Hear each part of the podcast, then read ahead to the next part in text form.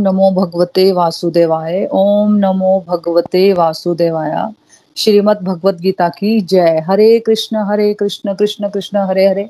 Hare Ram Hare Ram Ram Ram. Hare Hare. Busy through the body free as a soul Hari Hari बोल, हरी हरी बोल। शरीर से रहिए व्यस्त और आत्मा से रहिए मस्त।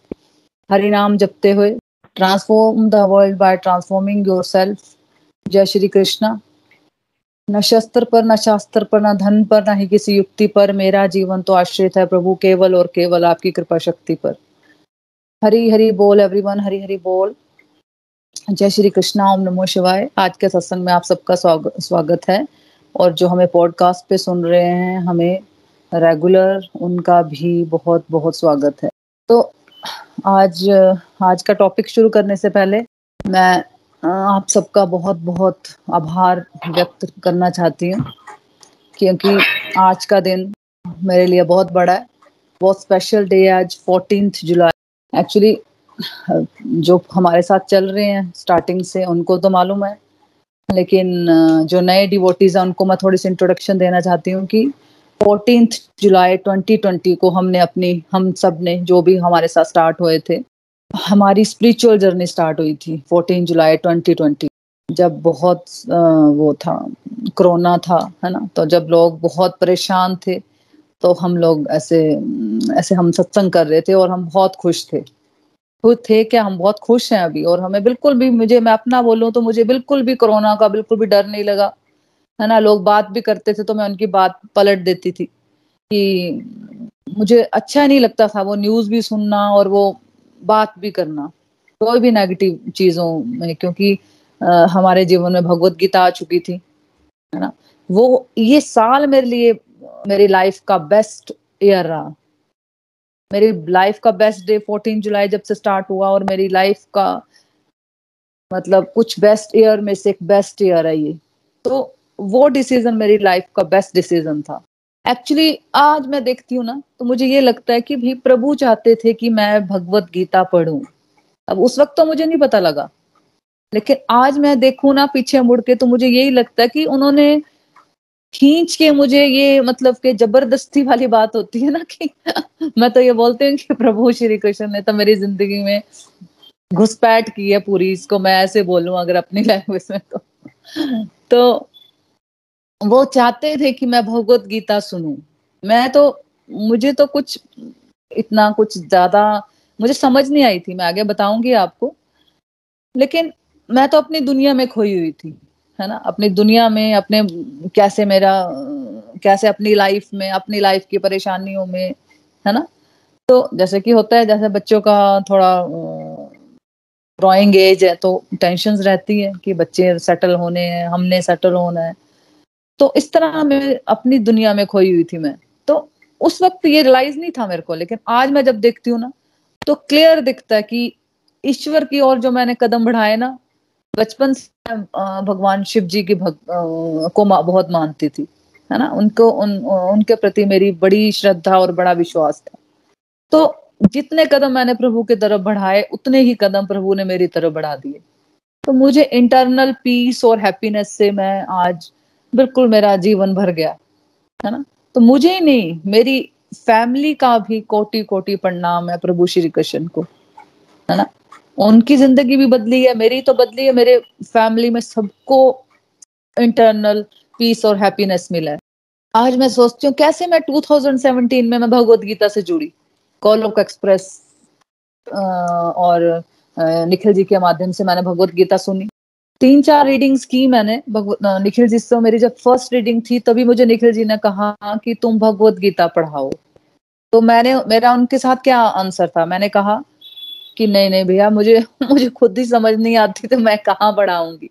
तो ये था मेरा आंसर उनको, कि नहीं नहीं, मैं बिल्कुल नहीं पढ़ा सकती, मुझे, सच में मुझे समझ नहीं आई। उनके साथ ना मेरी फ़र्स्ट रीडिंग थी, और मुझे सच में बिल्कुल समझ नहीं आती। अच्छा लगता था सुनना हल्का हल्का कुछ कुछ समझ आता था लेकिन कुछ आप बोलो कि मुझे पूरा समझ आ गया वैसे तो बिल्कुल भी समझ नहीं आई है ना? फिर मैंने क्या हुआ वो मैंने मना कर दिया उसके बाद मेरी एक दो रीडिंग्स दो रीडिंग्स और हुई हैं। फिर मैं आ, मुझे याद है 2018 की बात है मैं टीवी देख रही थी आ, मैं चंबा से आई छुट्टियाँ थी मेरी तो उसके बाद मैं आई तो मैंने टीवी लगाया तो उसमें ना श्री कृष्णा का कोई सीरियल मुझे याद नहीं है उनका नाम क्या था पर प्रभु श्री कृष्ण का कोई सीरियल लगा हुआ था उसमें उनकी अपनी जर्नी थी, जैसे महाभारत का युद्ध के बाद की बातें थी, उसमें सारा मैं, मैंने भी देखी हुई, वो कभी सुनी भी नहीं हुई थी कि जब उनका उनके अपने चैलेंजेस थे लाइफ के कि उनके अपने बेटे के साथ स्ट्रगल्स थे, है ना? तो उनका बेटा थोड़ा गलत आदतों में पड़ गया होता है तो वो कैसे वो समझाते हैं उसको और फिर कैसे उनका युद्ध भी हुआ अपने, बलराम, अपने ब्रदर बलराम जी के साथ, अपने बेटे के साथ हुआ उनका युद्ध।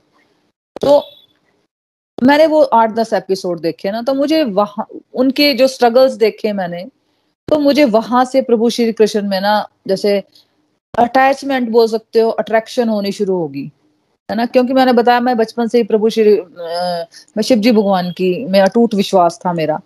और मुझे कमी ही, कभी ऐसा लगा ही नहीं कि मैं किसी और भगवान के पास जाऊँ, या जैसे होता है ना, लोग एक भगवान के पास जाते हैं, दूसरे भगवान के पास जाते हैं, मुझे ऐसा मैं मानती सबको थी ऐसा कुछ नहीं था बट मैं अंदर से जैसे प्रभु शिव जी भगवान के प्रति मेरी अट्रैक्शन रहती थी। बट उस सीरियल में कुछ थोड़ा सा मेरा बदलाव आया। फिर फिर क्या हुआ कि मैंने आ, मेरी जो बेस्ट फ्रेंड है नीना मैंने आपके ग्रुप में भी है वो हमारे ग्रुप में तो मैंने उसको बताया था कि मैंने ऐसे भगवत गीता मैंने मोना नीना मैं पढ़ती हूँ तो आपको भी पढ़नी चाहिए। तो उसका वो स्टैंडर्ड रिप्लाई था जैसे सबका होता है कि नहीं नहीं मोना मेरे पास तो अभी टाइम नहीं है है ना?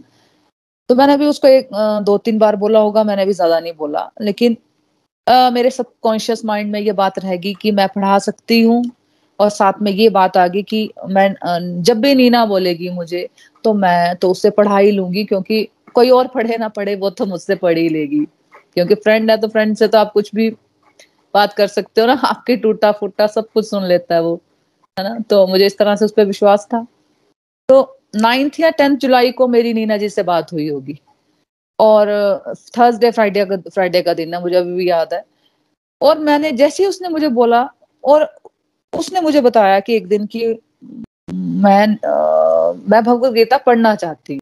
तो मैंने मतलब नाइन्थ या टेंथ जुलाई को उसका फ़ोन आया मुझे कि मुझे भगवत गीता पढ़नी है मोना। तो मैंने बोला ना मेरे मन मेरे सम क्वेश्चंस माइंड में था। तो मैंने एकदम बिना सोचे बोल दिया कि तुझे तो मैं ही पढ़ा दूँगी। कोई सेकंड थॉट नहीं आया मुझे है ना? और उसके बाद में नहीं आया। तो मैंने उसको आ, मैंने बोला ठीक है हम शुरू स्टार्ट कर लेते हैं। तो हम दो जने स्टार्ट हुए आप सोचो कि मैंने उसको पढ़ाना था और मैंने नोट्स बनाने थे मैंने उसको पढ़ाना था। तो ट्यूसडे के आ, को हमने स्टार्ट करना था थर्सडे फ्राइडे को बात हुई तो मैं मेरे हस्बैंड घर में थे लॉकडाउन था। तो मैंने ट्यूसडे को ही मैंने अपने पेरेंट्स से बात नहीं की मैंने अपने हस्बैंड से बात नहीं की। लेकिन मैंने अपने हस्बैंड को फिर ट्यूसडे को मुझे बताना पड़ा क्योंकि लॉकडाउन था तो मैंने कहा कि मैं ऐसे भगवत गीता पढ़ाना चाह रही हूँ। तो उन्होंने सोचा तुमने स्टार्ट करनी है भगवत गीता पढ़ने क्योंकि मेरा छूट गया हुआ था। पाँच छह महीने सात आठ महीने से मैं पढ़, पढ़ नहीं रही थी। तो आ, मैंने बोला पढ़ाना पढ़ना नहीं मुझे पढ़ाना है। मैं अनीना जी को पढ़ाना चाहती हूँ। तो उन्होंने मुझे बड़ा पॉजिटिव रिप्लाई दिया कि ठीक है, मेरा भी छूट गया मोना क्योंकि उन्होंने भी एक रीडिंग की है नितिन जी से ना। तो उन्होंने भी कहा मुझे कि ठीक है मोना, मैं भी पढ़ लूँगा, मैं भी फ्री हूँ। तो मेरा भी छूट गया तो मैंने भी पढ़ना है। तो हम लोग फिर नीना जी ने सेम डे ट्यूसडे कोई ममता जी से बात की कि ममता जी ऐसे हम कर रहे हैं, तुम पढ़ोगी? तो उन्होंने कहा हाँ मैं भी पढ़ लूँगी। तो हम लोग, चार लोग स्टार्ट हुए। तो कुछ दिन बाद पूजा जी भी हमसे जुड़ गए थे। तो इस तरह हम चार लोगों, चार पाँच लोगों की जर्नी स्टार्ट हुई। कि आज हम कितने लोग भगवत गीता सुन रहे हैं आज सेकंड जर्नी में आज second reading of Bhagavad Gita में। 14 जुलाई 2021 में हम भगवान की कृपा से आज आ, है तो हम 43 लोग बट आते कम है। तो इस तरह से अब आ, आज 14 जुलाई 2021 है तो मुझे लगा कि मैं छोटी सी अपनी जर्नी आपके साथ हम लोगों एक्चुअली सबकी जर्नी मैंने कहा ना कि ये सब आपकी जर्नी नहीं थी ये मेरी भी थी मैंने भी भगवत गीता समझी। मुझे भगवान ने जैसे ज़बरदस्ती वाली बात होती है कि मुझे पढ़ाई की तू देख, तू कहाँ, तू क्या कर रही है और देख मैं क्या चाहता हूँ। तो मुझे इस तरह से मैं भगवत गीता मुझे, मैंने पढ़ी और मुझे, मैं ये नहीं बोलती मुझे पूरा समझ आ गया, है ना? बट मुझे काफ़ी कुछ समझ आ गया। मुझे मैसेज समझ आ गया भगवान के वो मुझे क्या मैसेज दे रहे हैं। तो ये छोटी सी जर्नी थी मेरी। तो हम थोड़ा थोड़ा आपको नीना जी ममता जी और मैं चाहती हूँ पूजा जी भी थोड़ा सा अगर चाहें तो वो थोड़ी सी अपनी जर्नी करें कि कैसे स्टार्ट हुआ था और आज उनके जीवन में क्या थोड़ा सा परिवर्तन है वो थोड़ा सा डिस्कस करेंगे। तो हम आ, अब आगे बढ़ते हैं। आज का टॉपिक हमने लिया हुआ है। हम टॉपिक भी वैसा ही आज देखो। आज टॉपिक भी हमारा बहुत सुंदर है। आज टॉपिक है हमारा हम भगवत गीता को कैसे समझे how to understand Bhagavad Gita. अब हम लोग उस पड़ाव पे हैं अपनी जर्नी के, जहाँ से भगवत गीता शुरू होने वाली है है ना? एक बहुत अच्छी नींव हम रख चुके हैं, कुछ टॉपिक हम डिस्कस कर चुके हैं, है ना? तो हम लोग भगवत गीता कोर्स के स्टार्ट के मॉडल जो थे वो हम कंप्लीट कर चुके हैं। A B C D model for a super positive life discuss किया था अभी हमने लास्ट फ्राइडे को, है ना? पिछले वीक ही हमने समझा। तो हमने समझा था उसमें कि अपने डिस्ट्रक्टिव टाइम को आइडेंटिफाई करना है कि कहाँ पर हम अपना टाइम वेस्ट करते हैं है ना? कहाँ पे व्यर्थ गवाते हैं अपने समय के समय को और उसको धीरे धीरे अपनी डिवोशनल एक्टिविटी से सत्संग साधना सेवा सदाचार से रिप्लेस करना है।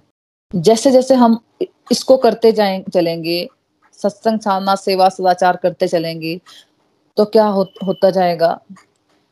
हमारी बुद्धि में प्रभु श्री कृष्ण आते चले जाएँगे, हमारी बुद्धि शुद्ध होती जाएगी। हम प्रभु श्री कृष्ण को इनविटेशन कार्ड भेजते जाएँगे कि प्रभु आओ, मेरी बुद्धि में आओ और मुझे समझाओ ये सब बातें। तो बुद्धि में भगवान श्री कृष्ण जितने जितने प्रतिशत में आते जाएँगे, उतना उतना हमारा मन और इंद्रियाँ हमारे काबू में आना शुरू हो जाएँगी। है ना? हमारे ए अंदरूनी कुरुक्षेत्र में पांडव स्ट्रोंग होंगे तो फैमिली कैरियर अपने आप ही सुधर जाता है है ना? स्पिरिचुअल हेल्थ अच्छी होती है तो mental health physical health family health financial health सब बैलेंस में आ जाता है है ना? जब हम अपने आत्मा को अच्छा खाना खिलाते हैं, है ना? डिवोशनल एक्टिव देखो डिवोशनल एक्टिविटीज़ करने से ही हमारी जो स्पिरिचुअल हेल्थ है ना, वो सुधरती है है ना? तो अगर हम उस जब हम भगवत गीता पढ़ते हैं, है ना? तो हम सीखते हैं कि क्या क्या क्या एक्टिविटीज़ हमें करनी चाहिए। तो हमारी क्या होती है स्पिरिचुअल हेल्थ इन्वॉल्व इम्प्रूव होती है। तो अब अब हम समझने वाले हैं कि भगवत गीता को समझने के लिए किस तरह का एटीट्यूड रखना है हमें। क्या हमारा व्यवहार होना चाहिए जब हम भगवत गीता पढ़ते हैं, समझते हैं उसको, है ना? तो भगवत गीता, देखो फ्रेंड्स एक ऑर्डनरी बुक नहीं है या ऑर्डनरी बुक या नॉवल नहीं है जो हम पढ़े, उठाई और पढ़ ली, है ना? रीडिंग करनी शुरू की और बस हो गया। तो किस तरह का हम माइंड सेट रखें और किन चीज़ों का हम ध्यान रखें? ये भगवत गीता के वर्सेस जो हम पढ़ने वाले हैं अब, है ना? अब कल से ही पढ़ने वाले हम। कैसे हम इन इन, इसको गहराई से समझ सके, है ना? तो उससे रिलेटेड हम आज कुछ पॉइंट समझेंगे। तो भगवत गीता में हम कुछ चुनिंदा श्लोक, है ना? मतलब एटलीस्ट कुछ श्लोक अगर हम सारी भगवत गीता को जो नहीं भी समझ पा रहे हैं है ना? वैसे पूरी भगवत गीता में तो सात सौ, साढ़े साढ़े सात सौ श्लोक है है ना? लेकिन हम गोलोक एक्सप्रेस सिंप्लीफाइड भगवत गीता में हम टू फोर्टी, फिफ्टी इतने श्लोक होंगे तो हम, वो हम समझेंगे, है ना? तो कुछ सिलेक्टेड वर्सेस को अगर हम अपने जीवन में भी उतार लें, अपना भगवान से कनेक्शन बनाएँ तो कहीं ना कहीं हम लोग एक पीसफुल लाइफ को लीड कर सकते हैं। तो फ्रेंड्स जस्ट टू समराइज कि जो भी हमारा, हमारे वैदिक, जो हमारा वैदिक सिस्टम है ना, उसका सारा का सारा निचोड़ सार भगवत गीता में है। भगवत गीता आज से पाँच हज़ार साल पहले भगवान श्री कृष्ण ने अर्जुन को बताई थी, है ना? किस लिए बताई थी? क्योंकि अर्जुन अपने लाइफ के स्ट्रगल्स जो कुरुक्षेत्र में उसके, जो स्ट्रगल चल रहे थे ना, उसको ठीक से डील कर सके, भगवान से जुड़े रहकर, है ना? लेकिन भगवत गीता की इम्पोर्टेंस हमारे जीवन में क्या है है ना? तो फ्रेंड्स हमें ये समझना होगा, जैसे अर्जुन अपनी ज़िंदगी के कुरुक्षेत्र में इन्वॉल्व है, वैसे ही हमारी ज़िंदगी में भी एक कुरुक्षेत्र चल रहा होता है। हमारे अपने जीवन का कुरुक्षेत्र, हमारे जो एवरीडे लाइफ में जो भी हम एक्टिविटीज़ करते हैं, है? तो अब कुरुक्षेत्र क्या है, ये हमने एबीसीडी वाले मॉडल्स में स्टडी किया था, है ना? ए फॉर अंदरूनी B for basic family life C for career D for devotion तो ये सब हमारे जीवन के अपने अपने स्ट्रगल्स है है ना? तो अर्जुन को तो बहुत ही ज़्यादा कॉम्प्लिकेटेड स्ट्रगल्स में सिचुएशन में डाल दिया था, इसको हम आगे समझेंगे, है ना? तो करना क्या था उसको? उसको अपने रिश्तेदारों, दादाजी, जैसे कजन्स गुरु, सबसे फिजिकली लड़ाई करनी थी, है ना? तो अब भगवान ने सबसे एक्सट्रीम एग्ज़ाम्पल क्यों लिया अर्जुन ने, अर्जुन के केस में? वो क्योंकि हमें कुछ समझाना चाहते हैं, है ना? प्रभु हमें कुछ समझाना चाहते हैं, इसलिए उन्होंने अर्जुन के लाइफ का सबसे कॉम्प्लिकेटेड सिचुएशन में उन्होंने अर्जुन का एग्ज़ाम्पल लिया, है ना? अगर अर्जुन अपनी ज़िंदगी की सबसे कॉम्प्लिकेटेड सिचुएशन में भी भगवान की, भगवत गीता का ज्ञान लेकर इन द एंड वो विक्टोरियस हो पाया तो हमारी लाइफ की जो प्रॉब्लम्स हैं, सोचिए वो अर्जुन की लाइफ की कॉम्प्लिकेशन के सामने कुछ भी नहीं है है ना? तो ऐसा सोचते हैं कि एक स्केल बनाते हैं हम। Ten is the highest level of the complication है ना? और zero is the list level of the complication है ना? तो अर्जुन की प्रॉब्लम्स अगर दस पर है तो हमारी प्रॉब्लम्स कितने पर होगी, है ना? इसको हम आगे समझेंगे कि कैसे उसकी प्रॉब्लम दस पे है। लेकिन अगर किसी ने महाभारत देखी है तो उसको उसको समझना है कि अगर अर्जुन की प्रॉब्लम दस पर है तो हमारी प्रॉब्लम्स किस पर होगी? ज़्यादा से ज़्यादा दो या तीन पर, है ना? तो अगर अर्जुन की प्रॉब्लम सॉल्व होगी, भगवान का, भगवत गीता का ज्ञान लेकर तो हमारी लाइफ की प्रॉब्लम्स क्यों नहीं दूर हो सकती? है ना? तो भगवान ने अर्जुन की सिचुएशंस को, सबसे कॉम्प्लिकेटेड सिचुएशंस क्यों ली? फ्रेंड जब हम अज्ञान में होते हैं तो हमारा ये नेचर होता है कि हम सोचते हैं कि हमारी प्रॉब्लम बहुत बड़ी प्रॉब्लम है। है ना?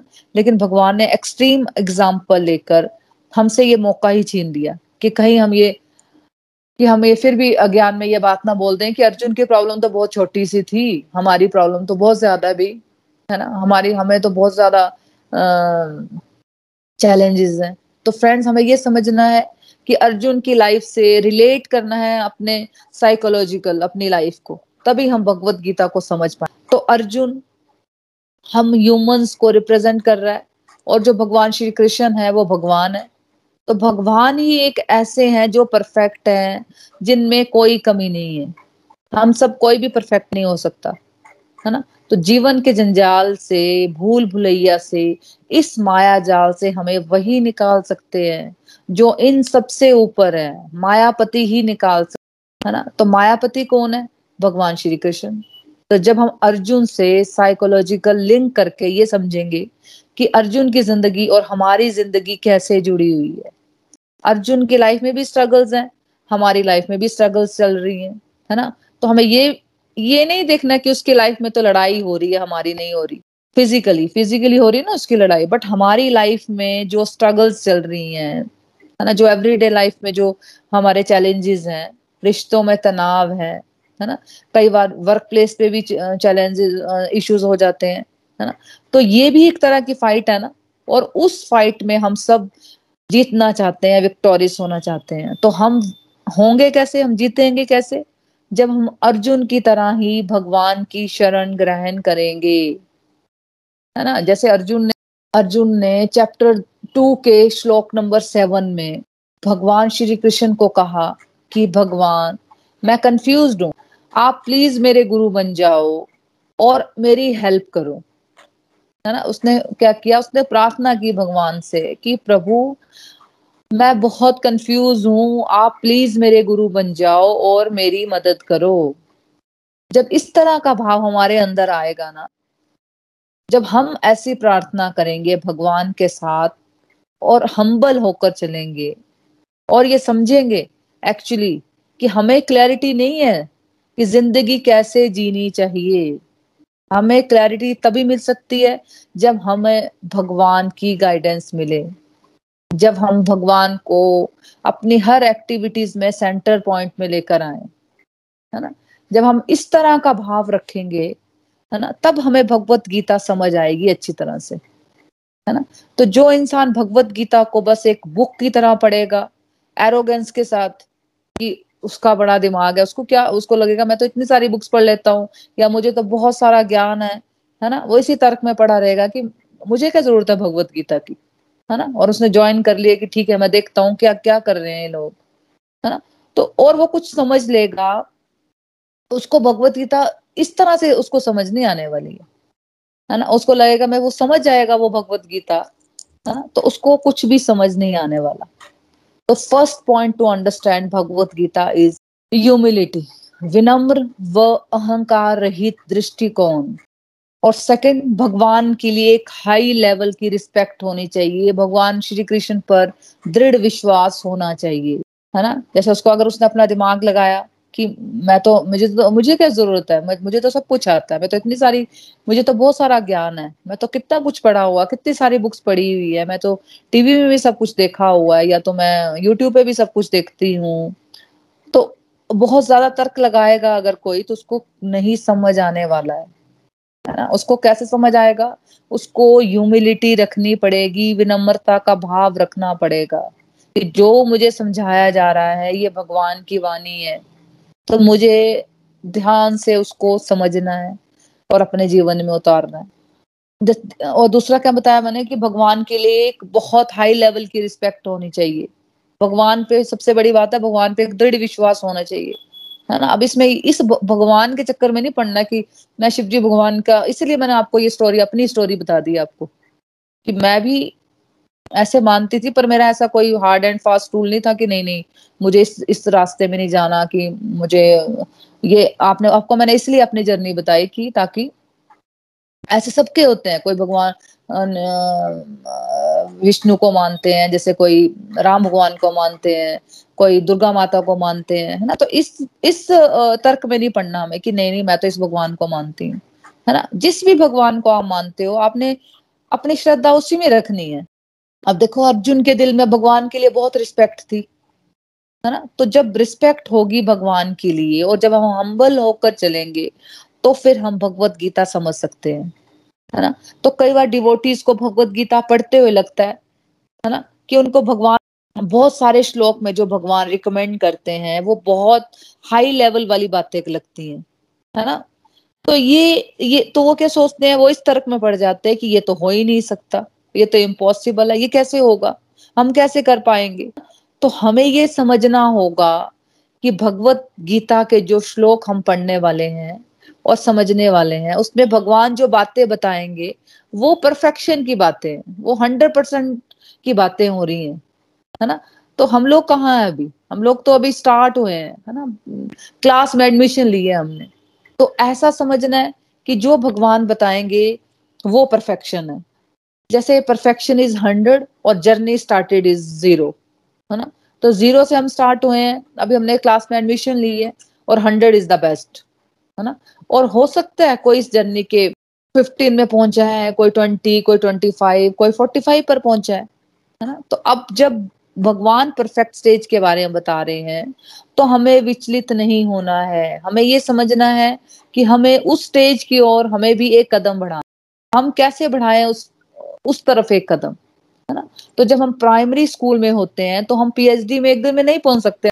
तो जब हम फिफ्थ क्लास में होते हैं तो हम बस इतनी मेहनत करते हैं कि हम सिक्स में पहुँच जाते हैं, है ना? तो जब हम सिक्स में पहुँचते हैं तो इतनी मेहनत करते हैं कि हम सेवंथ में पहुँच जाए।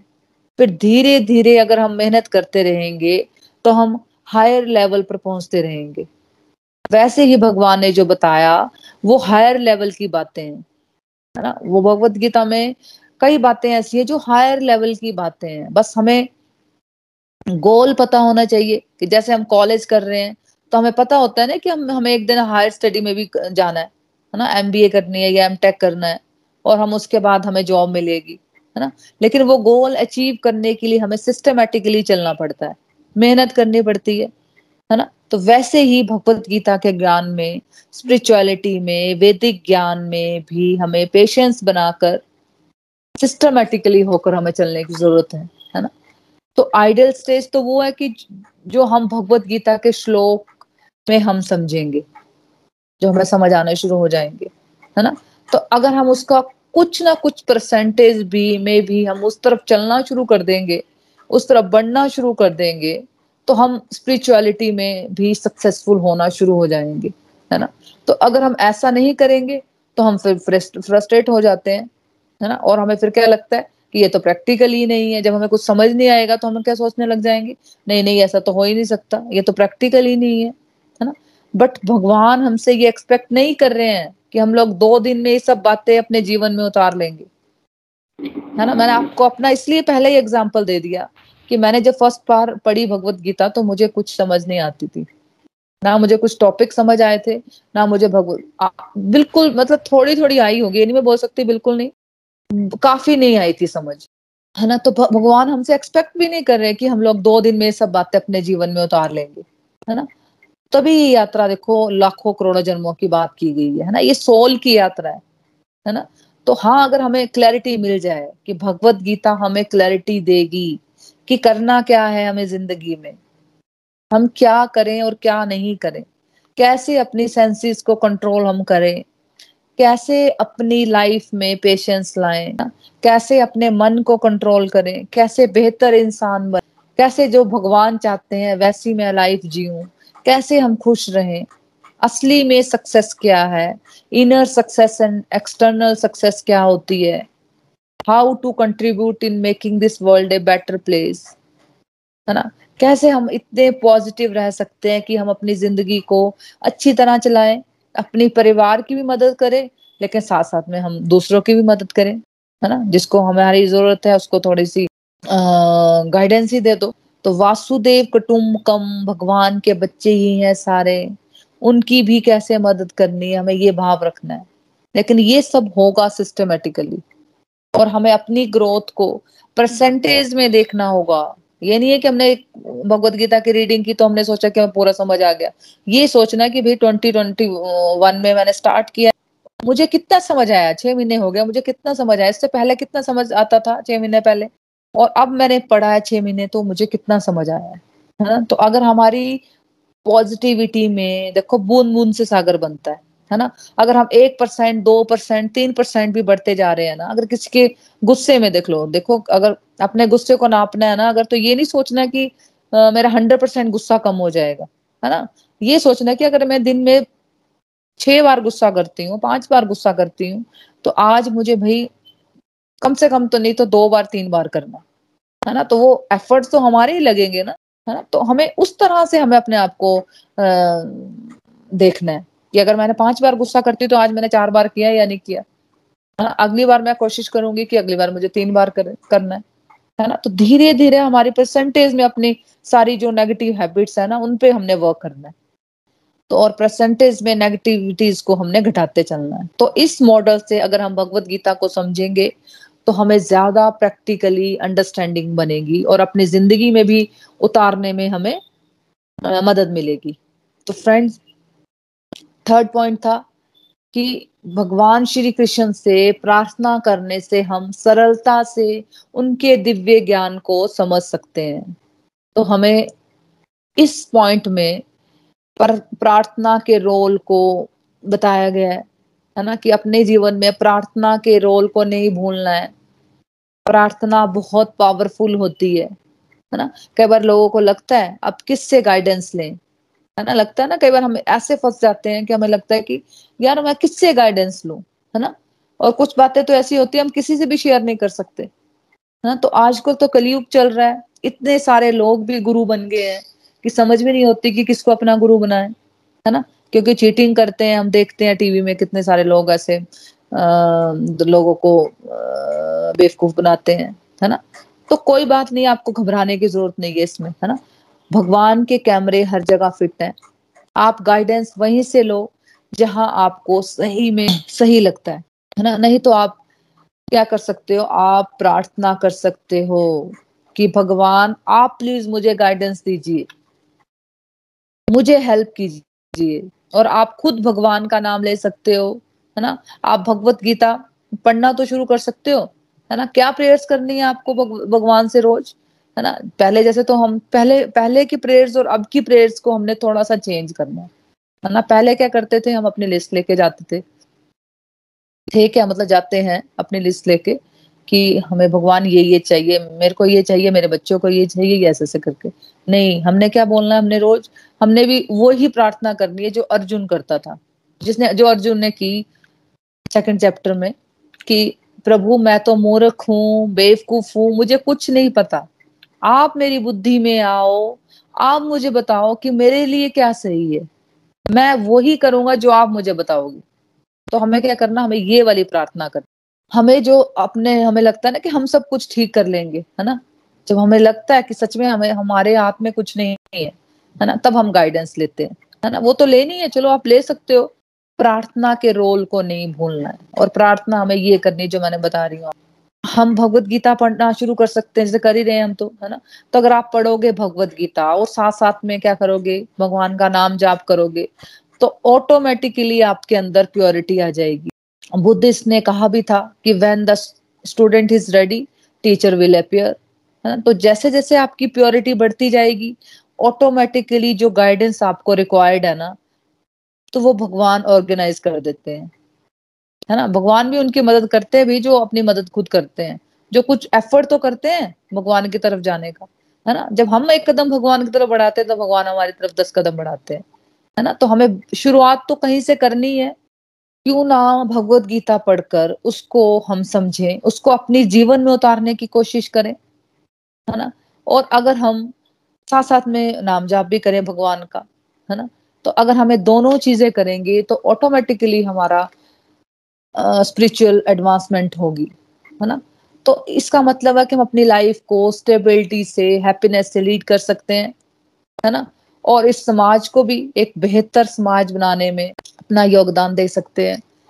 फिर नेक्स्ट पॉइंट था, भगवान के प्रति समर्पण का भाव और कठिनाइयों के बावजूद भगवत गीता को समझने के लिए दृढ़ता रखना, जैसे कि अर्जुन ने भगवत गीता को समझने के लिए आसान वक्त का इंतज़ार नहीं किया था।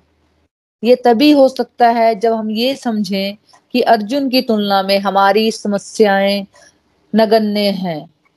फ्रेंड्स ये टॉपिक ये जो पॉइंट है ना, ये बहुत ज़्यादा इंपॉर्टेंट है। है ना? इस बात को समझने के लिए कि हम लोग सोचते हैं ना कि जब जब समय हमारा आसान हो जाएगा ना, जब मैं इस मुश्किल समय से निकल जाऊँगी और हम बोलते हैं कि यार, अभी मेरे पास समय नहीं है, या अभी मेरी एज नहीं है, अभी मैं कुछ बिज़ी हूँ, है ना? अभी कुछ टेंशन है मेरी लाइफ में, है ना? बच्चों को सेटल करने की टेंशन है फैमिली डिस्प्यूट हो रहे हैं तो मैं थोड़ा सा इसको सेटल डाउन कर लेती हूँ। फाइनेंसिस कम है, मेरी बेटी की एडमिशन नहीं हो रही है, अभी मैं समय नहीं बना पा रही, हम जनरली ऐसा बोलते हैं ना? तो क्या इस अप्रोच से हम कभी भी भगवत गीता समझ पाएँगे? या हमें अर्जुन की अप्रोच से समझना पड़ेगा, है ना? तो थोड़ा सा अर्जुन की लाइफ में थोड़ा सा देखते हैं कि अर्जुन के जीवन में जब भगवत गीता का ज्ञान मिला था, तब क्या था? तब सबसे ज़्यादा मुश्किल समय चल रहा था अर्जुन का, है ना? तो भगवत गीता तो मतलब सॉरी महाभारत तो सबने सुनी होगी देखी होगी ना? है ना? अभी रिसेंट ही आई थी ट्वेंटी ट्वेंटी में भी आई थी, है ना? तो वो मुश्किल समय एक दो साल से चल रहा था। या अर्जुन का वो समय बचपन से ही चल रहा था। क्या क्या अंडरस्टैंडिंग है आप लोगों की? है ना? अर्जुन का या पांडवों का वो मुश्किल समय क्या एक दो साल से चल रहा था जो वो, जब उसको भगवत गीता का ज्ञान मिला कि बचपन से ही उसकी लाइफ में ये स्ट्रगल्स थे। है ना? थोड़ा जानते हैं इस बारे में।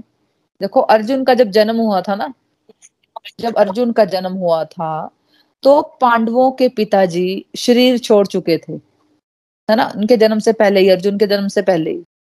तो डिफिकल्टी के लेवल पर इस बात को आप कहाँ रेट करोगे, है ना? कि एक बच्चे का जन्म हुआ और उसके पिताजी पहले ही नहीं है तो स्ट्रगल्स वहीं पे शुरू हो जाते हैं फाइनेंस की, है ना? तो अपने आप को, अपने अपने स्ट्रगल्स को आपने लाइफ के चैलेंजेस को अपने, अर्जुन के लाइफ के चैलेंजेस से कंपेयर करना है। है ना? अब जिसने भगवत गीता, जिसने महाभारत देखी है, उसको तो पता है। लेकिन मैं थोड़े से दो तीन पॉइंट्स और डिस्कस करूँगी। तो अपनी लाइफ के चैलेंजेस को आपने अर्जुन के लाइफ के चैलेंजेस से कंपेयर करना है है ना? Ten is the worst possible challenge and zero is the easiest life है ना? पहले ये समझना हमें।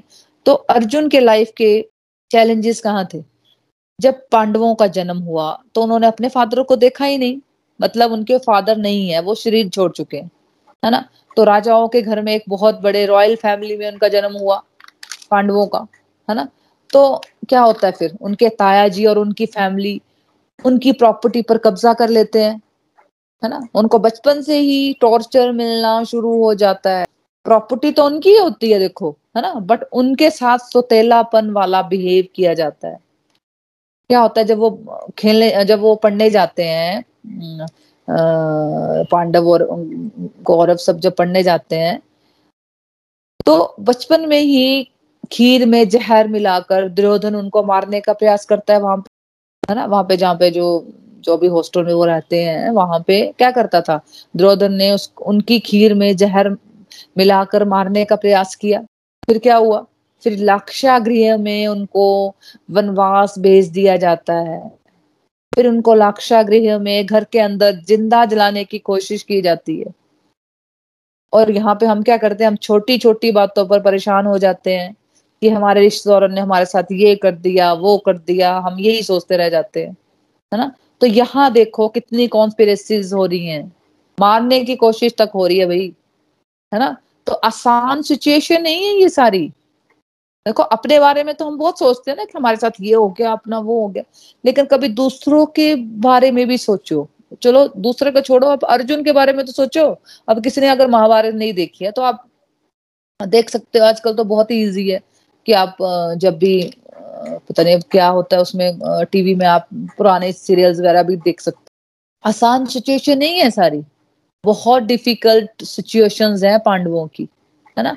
ये लाइफ की वर्स्ट चैलेंजेस हैं। टेन पर है उनकी प्रॉब्लम्स इसके ऊपर कुछ नहीं हो सकता, है ना? जो उनके साथ हो रहा है। फिर उनकी पत्नी द्रौपदी का देख लो। भरी सभा में चीर हरण किया जाता है है ना? उनके ही देवर दुशासन द्वारा। तो द्रौपदी के लिए एक छोटा चैलेंज था, है ना? लाइफ का बहुत बड़ा चैलेंज था। तो ये चैलेंजेस ऐसे थे कि एक व्यक्ति के इसके ऊपर ऐसे वर्स्ट चैलेंजेस नहीं आ सकते, है ना? तो जब हम अपना कंपेयर करें है ना? तो हमारे चैलेंजेस कहाँ पे अगर उनके चैलेंजेस टेन पर है तो आप सबने मुझे बताना जो जो रिव्यूज़ देंगे कि हमारे चैलेंजेस कहाँ पे हैं? तो भगवत गीता आपको तभी समझ आएगी जब आप अपनी दुनिया और मैं मैं से, मेरा जीवन मेरा जीवन से ऊपर उठोगे, है ना? समझने की कोशिश करोगे कि पांडवों के जीवन में हुआ क्या था, है ना? जब आप उनकी कठिनाइयों को समझोगे उनकी परेशानियों को समझोगे तो आपको समझ आएगी कि मेरी लाइफ के चैलेंजेस तो कुछ भी नहीं है उनकी लाइफ के चैलेंजेस के आगे। और युद्ध करने का क्या उनको कोई शौक था? है ना, जब युद्ध हुआ तो किसने डिसाइड किया था ये सब? पांडवों ने तो कुछ डिसाइड नहीं किया था, है ना? तो भगवान श्री कृष्ण तो गए भी थे उनकी तरफ़ से। उन्होंने पूरी कोशिश की कि युद्ध ना हो, है ना? तो जब वो संधि प्रस्ताव लेकर कौरवों के पास गए तो उन्होंने कहा कि पांडवों को कौरवों को कहा कि आप पांडवों को सिर्फ़ पाँच गाँव दे दो, है ना? तो फिर युद्ध नहीं होगा। कौरवों ने क्या कहा? है ना? आपको क्या लगता है कि अगर वो बात मान लेते तो कौरवों ने क्या कहा? उन्होंने कहा कि हम पाँच गाँव तो क्या हम एक दिन का भी नहीं देंगे, है ना? तो आपको क्या लगता है कि क्या अगर वो दे देते पाँच गाँव तो क्या वो युद्ध होता? है ना? बिल्कुल नहीं होता, क्योंकि भगवान श्री कृष्ण एश्योरेंस दे रहे हैं कि भाई तुम पाँच गाँव दे दो तो ये मैं उनकी तरफ़ से एश्योरेंस देता हूँ, वो मान जाएँगे पाँच गाँव लेकर भी वो खुश हो जाएँगे। है ना? तो क्या कहा दुर्योधन ने? कि मैं तो उनका एक तिनका भी नहीं दूँगा, आप तो पाँच गाँवों की बात कर रहे हो। तो पांडवों को सबके साथ अपने कज़न ब्रदर्स अपने दादाजी, गुरुओं के साथ लड़ाई करनी है फिजिकली उनको मारना है भाई। है ना? और अगर हमें अपने रिलेटिव्स के साथ एक आर्गुमेंट भी करना पड़ जाता है ना है ना? या हो जाता है हमारा आर्गुमेंट तो कितनी टेंशन हो जाती है हमें कितना फ्रस्ट्रेट हो जाते हैं हम है ना? तो और वहाँ अर्जुन को फिजिकली मारना आ, मारना है अपने रिलेटिव्स को है ना? कर्ण उनका रियल ब्रदर है दुर्योधन दुशासन उनके ताया जी के बेटे हैं उनके कज़न ब्रदर्स हैं है ना? और भीष्म पितामा उनके दादाजी हैं और द्रोणाचार्य उनको गुरु जी हैं है ना? तो इन सब लोगों के साथ अर्जुन को युद्ध करना है। है ना? मेरी और आपकी सिचुएशंस को कंपेयर करो कि हमें अपने किन रिलेटिव्स को मारना है है ना? तो इस समय वो क्या अप्रोच लेता है? क्या डिसीज़न लेता है अर्जुन? जब वो डाउन हो जाता है चैप्टर वन में जब वो डिप्रेस हो जाता है तो तो वो क्या ये बोलता है कि मैं प्रॉब्लम्स को थोड़ा सोच लेता हूँ, पहले सॉल्व कर लेता हूँ, पहले, है ना? फिर बाद में युद्ध करूँगा, है ना? तो फिर वो सोचता है कि भाई, और फिर क्या, वो क्या अप्रोच लेता है? वो सोचता है कि भाई, मुझे तो कुछ समझ नहीं आ रहा है है ना? मुझे तो प्रभु की शरण में जाना है, उनका उपदेश सुनना है। वो ये अप्रोच लेता है, ये डिसीज़न लेता है है ना? और अर्जुन ये उपदेश युद्ध क्षेत्र में सुन रहा है है ना? कहा सुन रहा है वो? अर्जुन ये उपदेश, है ना? लाइफ के सबसे डिफ़िकल्ट सिचुएशन में। जहाँ कौरवों और पांडवों की, उसमें की वर्ल्ड वॉर चल रही है भाई है ना? तो दोनों सेनाओं के मध्य में भगवान श्री कृष्ण और अर्जुन का रथ आगे बढ़ता है और वहाँ आकर अर्जुन कंफ्यूज हो जाता है। है ना? वो क्या बोलता है कि मुझे थोड़ा आगे लेकर चलो, मुझे अपने सारे रिश्तेदारों को देखना है। है ना? वो तो ऐसे बोलता है श्री कृष्ण भगवान को। तो भगवान उनके सारथी हैं अर्जुन के तो वो रथ को आगे बढ़ाते हैं। तो जब वो बीच सेंटर में पहुँच जाता है दोनों सेनाओं के तो वो क्या देखता है? उनको देखते ही वो वो इमोशनल हो जाता है, वो डिप्रेस हो जाता है कंफ्यूज हो जाता है।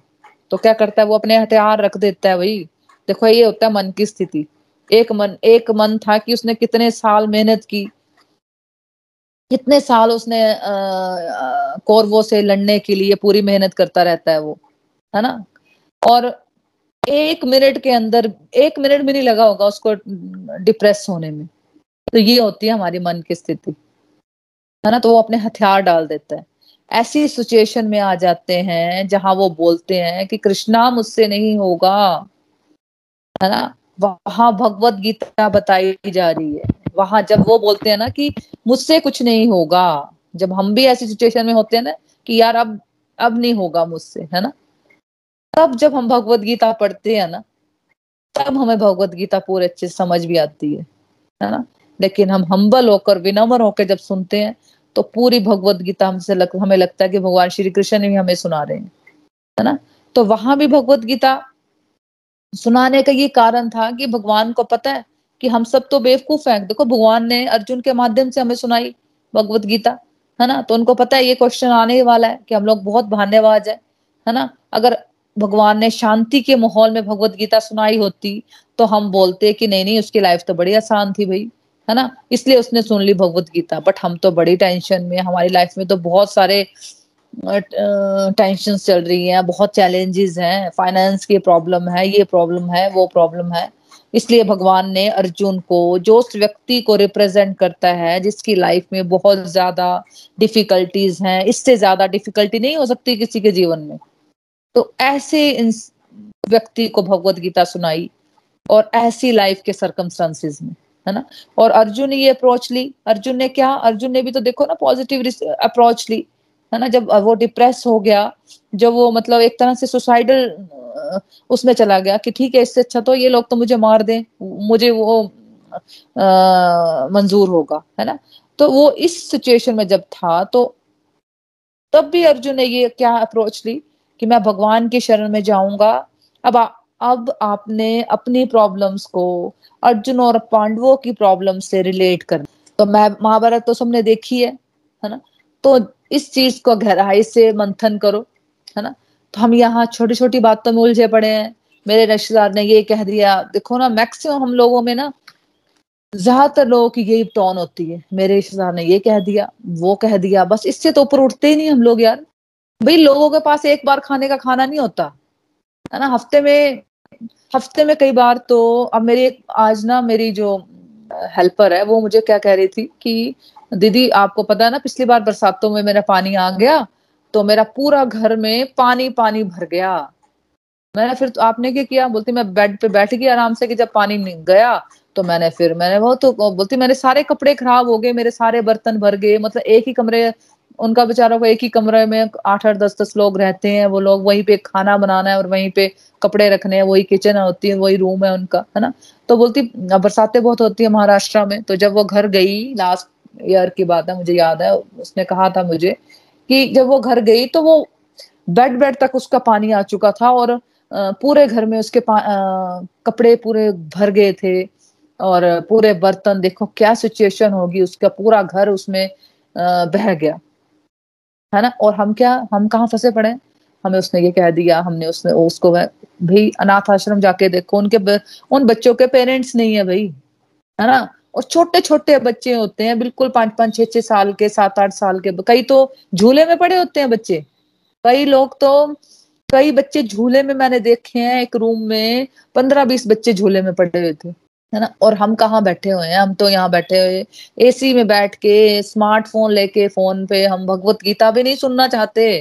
हम लोग इतने बेवकूफ़ है, इतने इतने मैं बोलती हूँ, भगवान ने इतना कुछ दिया है, पर हम इतने ज़्यादा ना शुक्र बोल सकते हो आपकी। बिल्कुल थैंकफुलनेस नहीं है हमें, है ना? क्योंकि भगवान ने हमें कितना कुछ दिया है, पर हम भगवान के लिए एक थैंक यू तक नहीं बोलते, है ना? तो पांडवों के रिश्तेदारों ने क्या किया उनके साथ? क्या क्या हो रहा है उनके साथ थोड़ा विचार करना है हमें है ना? तो आपको एक दिन बोला जाए कि एक दिन आपको अपने घर पे नहीं सोना है बाहर सोना है आपने सड़कों पर। तो सोचो आसान है ये या बड़ा मुश्किल लग रहा है आपको ठीक है? आज मैं अभी मेरे को बोला तो मैं आज चली जाती हूँ बाहर और मैं देखती हूँ आज क्या, मैं रह सकती हूँ बाहर? फिर ज़्यादा ज़्यादा तीन चार घंटे में वापस आना आ जाएँगे हम लोग। तो हमें बहुत मुश्किल लगती है ये बातें है ना? और एक रॉयल फैमिली के बच्चों को जंगल में भेज दिया जाता है वनवास के लिए। है ना? आई थिंक बारह, तेरह तेरह साल का वनवास दिया जाता है उनको, है ना? तो क्या क्या हो चुका है उनके साथ? और हम लोग सोचते रहते हैं, मेरा जीवन बहुत मुश्किल है, मेरा जीवन बहुत मुश्किल है। ये ही टेप चलती रहती है हमारे अंदर, है ना? तो भगवत गीता समझनी है तो अर्जुन की लाइफ से रिलेट करना है अपने आप प्रॉब्लम्स को, कि पांडवों के साथ, कुंती के साथ, द्रौपदी के साथ क्या क्या हुआ? उनकी परेशानियों को समझने की कोशिश करनी है, और फिर अपनी परेशानियों की उनकी परेशानियों से तुलना करनी है। और फिर ये समझना है कि हम अपनी समस्याओं के बीच में क्या अप्रोच लेते हैं जीवन में। हम डिप्रेशन में चले जाते हैं, जब हम प्रॉब्लम्स आती हैं लाइफ में। हम डिप्रेशन में चले जाते हैं, उनको सुलझाते सुलझाते। शराब के नशों के चक्कर में पड़ जाते हैं। फ्रेंड्स के साथ फालतू की निंदा चुगली में या अपने प्रॉब्लम डिस्कस करते रहते हैं, है ना? या फिर शॉपिंग के चक्कर में पड़ जाते हैं। तो हम असली काम नहीं करते, जो अर्जुन ने किया।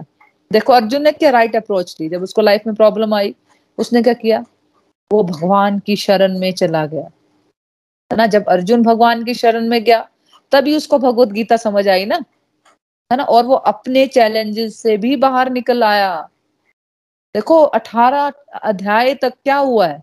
अठारह अध्याय तक वो समझा ही। है उसके क्वेश्चन थे और भगवान श्री कृष्ण ने उसको आंसर दिए हैं।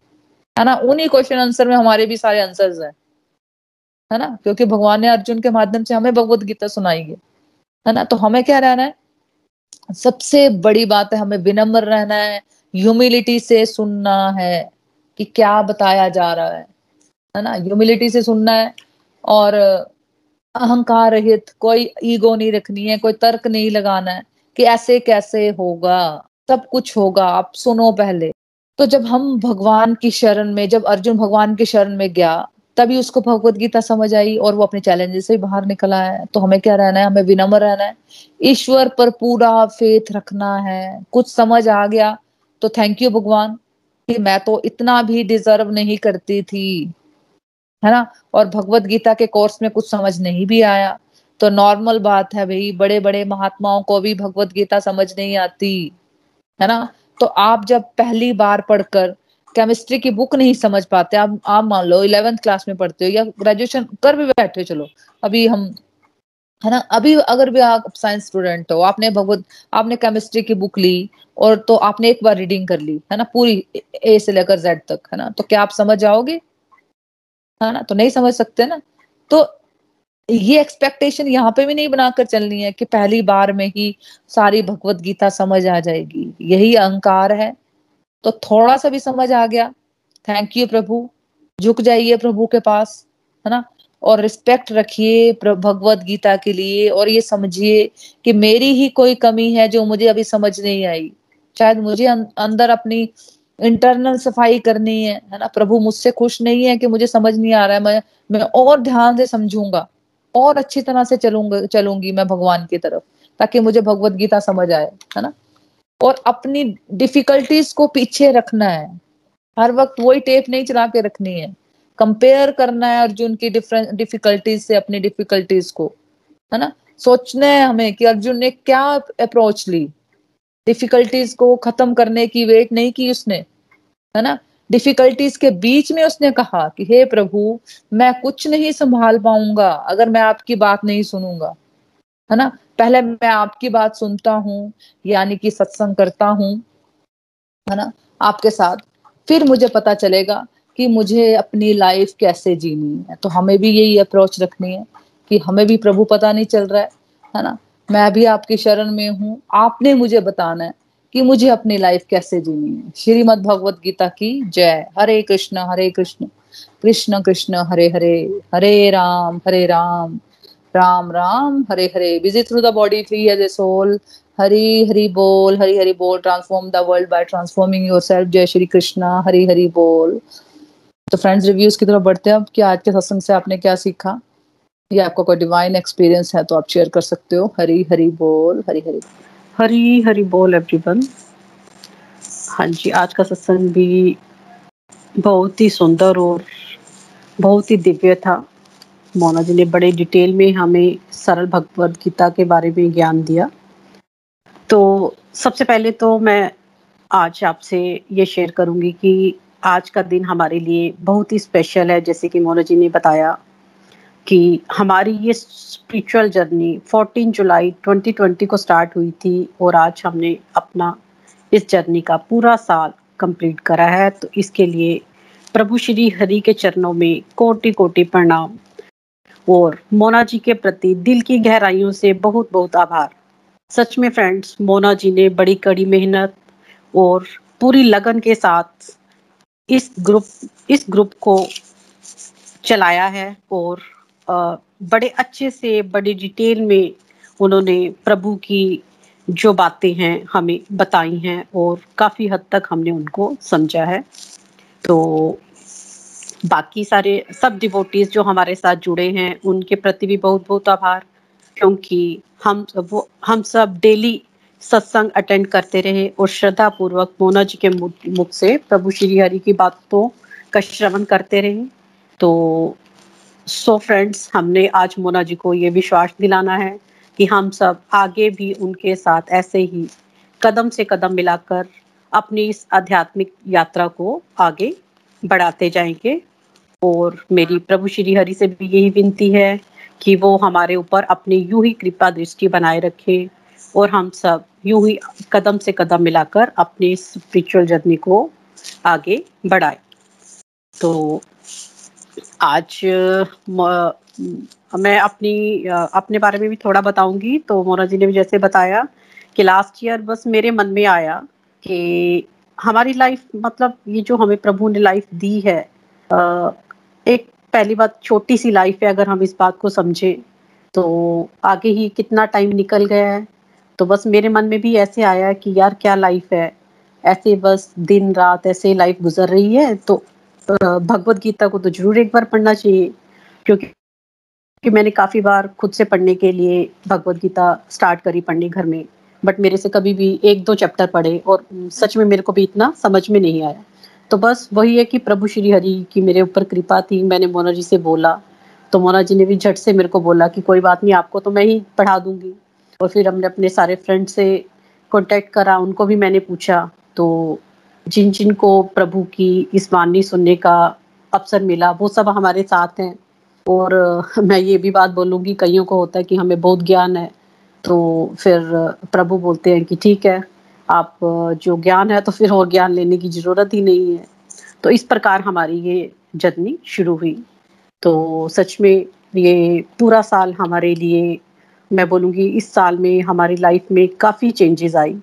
भगवत गीता पढ़ने से काफ़ी ज़्यादा ट्रांसफॉर्मेशन हुई लाइफ में। पहले हमारी थॉट्स भी नेगेटिव होती थी छोटी छोटी बातों पे इरिटेट हो जाते थे ओवर थिंकिंग की हैबिट थी आ, कोई डिसीज़न नहीं ले पाते थे। तो और जब हमने मोना जी से भगवत गीता को पढ़ा और इन्होंने हर बात को हमारी डेली लाइफ की जो भी प्रॉब्लम्स होती हैं उनके साथ रिलेट करा तो सच में फ्रेंड्स लाइफ के प्रति बड़ी ही क्लैरिटी आई।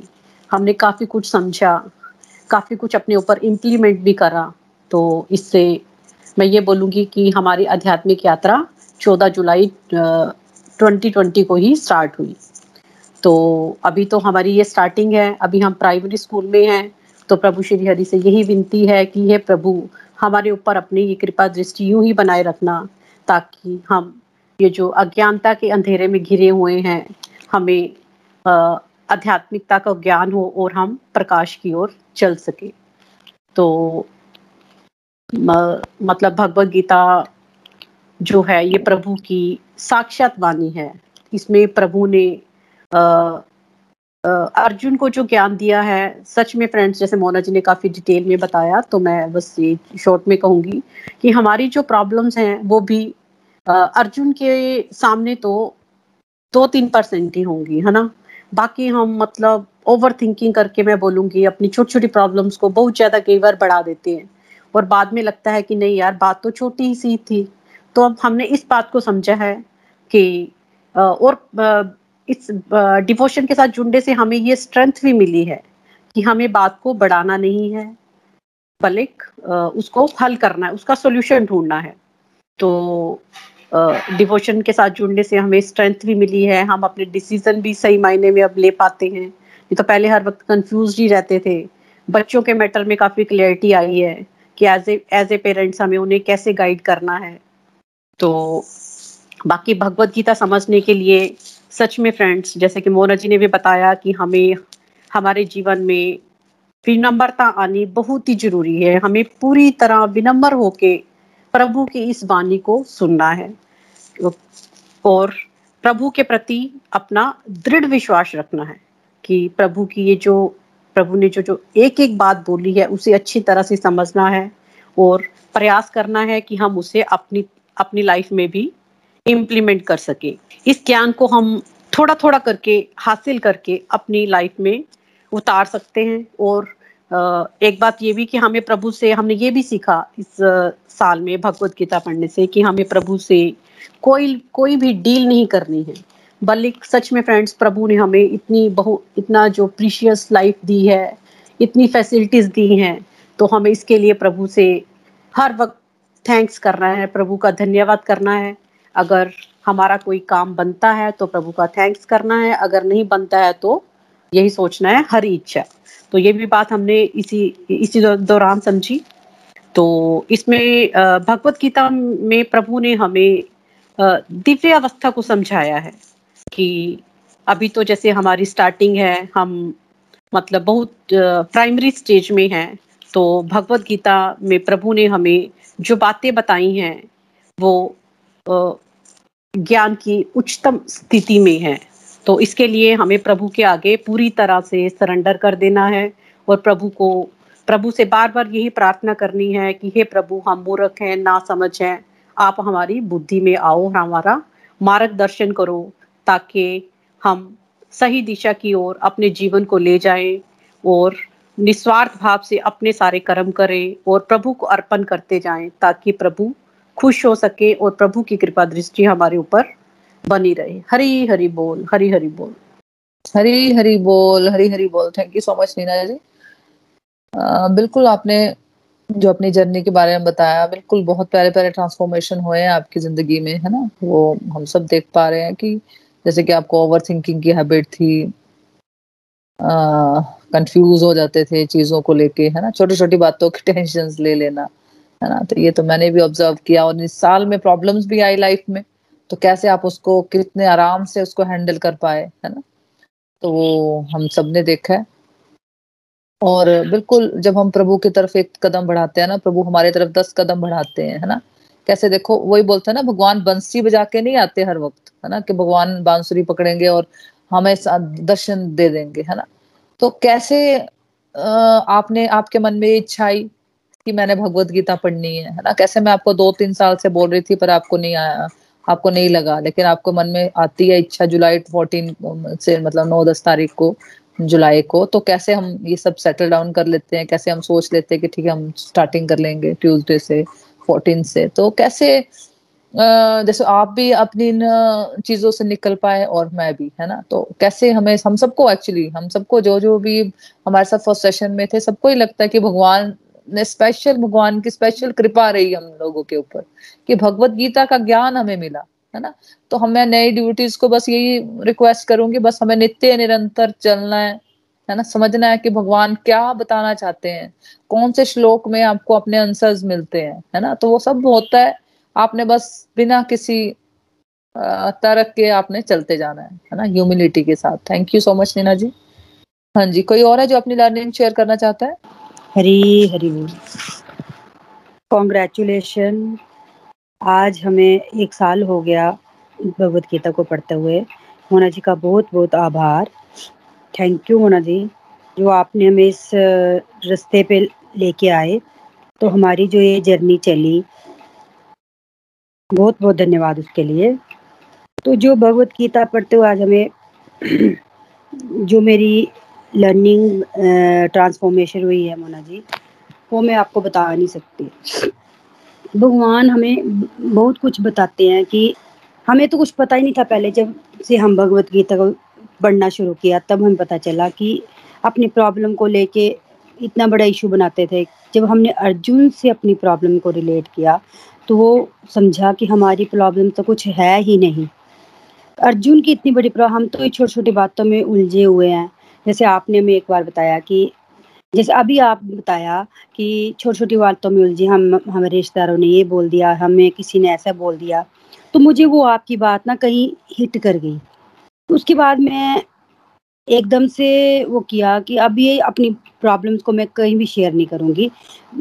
सीधे भगवान जी के आगे ही प्रार्थना करनी शुरू की कि, भगवान जी आपने पहले तो हम थैंक यू भी नहीं बोलते थे, भगवान जी से थैंक यू बोलना शुरू किया कि इतना जो हमें अच्छी फैमिली दी, अच्छे लोग हमारे आसपास दिए तो उसके लिए पहले तो धन्यवाद दिया कि भगवान, हमें तो पता नहीं था, कभी तो हमने थैंक यू नहीं किया, अब हमने सीखा है थैंक यू करना। तो आप हमें बताओ, अपनी, इन मुश्किलों से, जो हमसे कोई गलती हुई है, हमारे ही अंदर विकार हैं जो अपने, उनको दूर करना है, किया उन्होंने, अब अपने ही अंदर इतने विकार होते हैं कि हम उनको पहचान ही नहीं पाते। हम दूसरों को प्रॉब्लम दूसरों की गलतियों को हम देखते रहते कि उसने ऐसा किया, उसने ऐसा किया। अपनी गलतियों को तो हम देखते ही नहीं हैं। जब से हमने भगवत गीता किया पढ़ना शुरू किया तो उसके बाद हमें पता चला कि सबसे बड़ा विकार तो पहले अपने अंदर ही है। जो हम दूसरों में फॉल्ट फाइंडिंग अपनी तो गलती हम देखते नहीं कि हम कहाँ गलत हैं। हमें भगवान से कैसे प्रार्थना करनी है, वो भी नहीं आता था कि मटेरियल चीज़ों के लिए हम करते थे, हमें ये दे दो, हमें वो दे दो। तो हमने तो कभी अपने लिए ये मांगा ही नहीं कि हमें एक भगवान जी अंदर विकार करने के लिए इतनी ताकत हो कि हमारे अंदर के जो विकार है वो दूर हो सके। जब मैंने भगवान जी के आगे सिर झुका के माफ़ी मांगी कि भगवान जी, मुझे माफ़ कर दो। आपने इतना अच्छा परिवार दिया, इतने अच्छे लोग मुझे दिए, मुझे ही नहीं आ रहा उनसे निपटने। मतलब समझने उन लोगों को समझने में। जैसे मैंने भगवान जी की प्रार्थना की तो वैसे ही मेरे अंदर एक ऐसा लोगों के बारे में सोचने का जो गलत था, वो तरीका ही बिल्कुल ठीक हो गया। मैं अपने को ही हर बार ये बता कि मैं ही गलत हूँ, जहाँ गलत हूँ फिर मैंने अपनी गलतियों को सुधारना शुरू किया। तो भगवान जी के लिए एक जो हाई लेवल की रिस्पेक्ट भी दी उनको मैंने तो वो, उन्होंने भगवान जी ने मेरी प्रार्थना स्वीकार ऐसी की कि मेरे जो अंदर जो ट्रांसफॉर्मेशन हुई, वो मैं आपको बता नहीं सकती। एक तो पहले जो मेरा इंस्टेंट रिएक्शन आता था किसी बात को लेकर, वो एकदम से बंद हो गया। मैं ज़्यादा सोती थी, दोपहर में सोती थी, सर सत्संग लगाया था जब आप के आपने बोला मुझे शुरू करने के लिए। तो मैं कभी सो के सुनती थी, कभी मतलब इतने सालों की याद से इतनी जल्दी नहीं ना जाती। तो फिर धीरे धीरे जो मेरे में हुई, एक नींद खत्म हुई मेरी, फिर उसके बाद भगवान जी को भगवान जी को भोग लगाना शुरू कर दिया। ये छोटी छोटी जो ट्रांसफॉर्मेशन हुई है, वो मैं बता नहीं सकती। फिर कुछ आपसे डिस्कस करा, जैसे आपने बताया, फिर मैंने उसी बातों को फॉलो करना शुरू किया। तो उसके बाद और ज़्यादा ऐसा हुआ कि अब तो मेरा ये है कि अब मैं जो भी चीज़ काम कर रही हूँ क्या मतलब बैठी हूँ, चलते, फिरते, भगवान जी का नाम मेरे जीवा पे ही रहता है। उससे मेरे एक अंदर ऐसा जो लोगों को समझने में खुद में किसी के साथ कहाँ पर कितना बोलना है, कैसे बोलना है किसको क्या बोलना है, ये बातों की समझ आ गई। मतलब इतनी भी नहीं है आनी शुरू हुई है मतलब बट समझ गई एक साल में। मुझे मतलब जो पिछली जर्नी में अपनी देखूँ तो एक साल में जो मेरी ट्रांसफॉर्मेशन है, उससे बहुत ज़्यादा मुझे फ़र्क पड़ा है। ये वैदिक ज्ञान सच में ऐसा ज्ञान है जो हमें तो पता ही नहीं था। तो फ्रेंड्स मैं यही कहूँगी कि ये जितना हम ज्ञान लेंगे, उतना हमारे लिए कम है। क्योंकि हम तो अपनी उलझनों में उलझे हुए हैं। तो इसलिए भगवान जी को अपनी बात, जो भी कोई प्रॉब्लम है तो भगवान जी से शेयर करनी है। वो हमेशा रास्ता दिखाते हैं। अभी मैं आपको एक अपनी लर्निंग शेयर करवा, करती हूँ। अभी एकादशी जो गई है, अभी पिछली तो उस दिन मुझे था कि थोड़ा सा मेरे काम का था, घर में लेडीज़ को आप, रहता ही है कि ये काम है, वो काम है। तो उस दिन होता है कि मेरे जो नाम जाप की जो अपनी वो है, वो जितनी मैं करती हूँ, जितनी मेरे से हो पाती कृष्णा ने मेरे को जितनी हिम्मत दी करने की, मैंने की, उससे मैं डबल करती हूँ। कोशिश आती है कि एकादशी वाले दिन मेरी डबल हो जाए। तो सुबह का था, बच्चे भी घर में पेपर पेपर हो रहे होते हैं, छोटा बेटा घर में ही होता है। तो मैं ऐसे बोली थी आज मैंने इतनी करनी है, कैसे हो पाऊँगी? देखो भगवान की कृपा। उस दिन वैसे ही छोटे को कोई काम आ गया तो सुबह ही घर से निकल गया, मम्मा, मैंने, मेरे को अपने थोड़े से काम है तो मैं आज ना शाम को लेट ही आऊँगा। तो फिर मैंने रियलाइज़ किया, देख, भगवान जी का मैं खाली बोला ही नहीं, मन में ही सोचा कि भगवान जी, आज मैं आपके नाम जब की कैसे करूँगी? तो भगवान जी ने मेरे लिए खुद ही खुद रास्ता बना दिया और मैं उस दिन सच में जितनी मैं माला सोची थी, उतनी मैं कर पाई। ये सब हरी की इच्छा है, हरी की इच्छा के बिना कुछ भी नहीं है।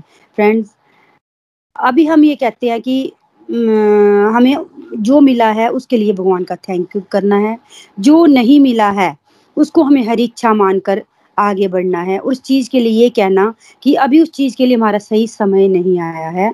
विनम्र रहेंगे तो वो भगवान जी हमें और आगे रास्ता दिखाते हैं।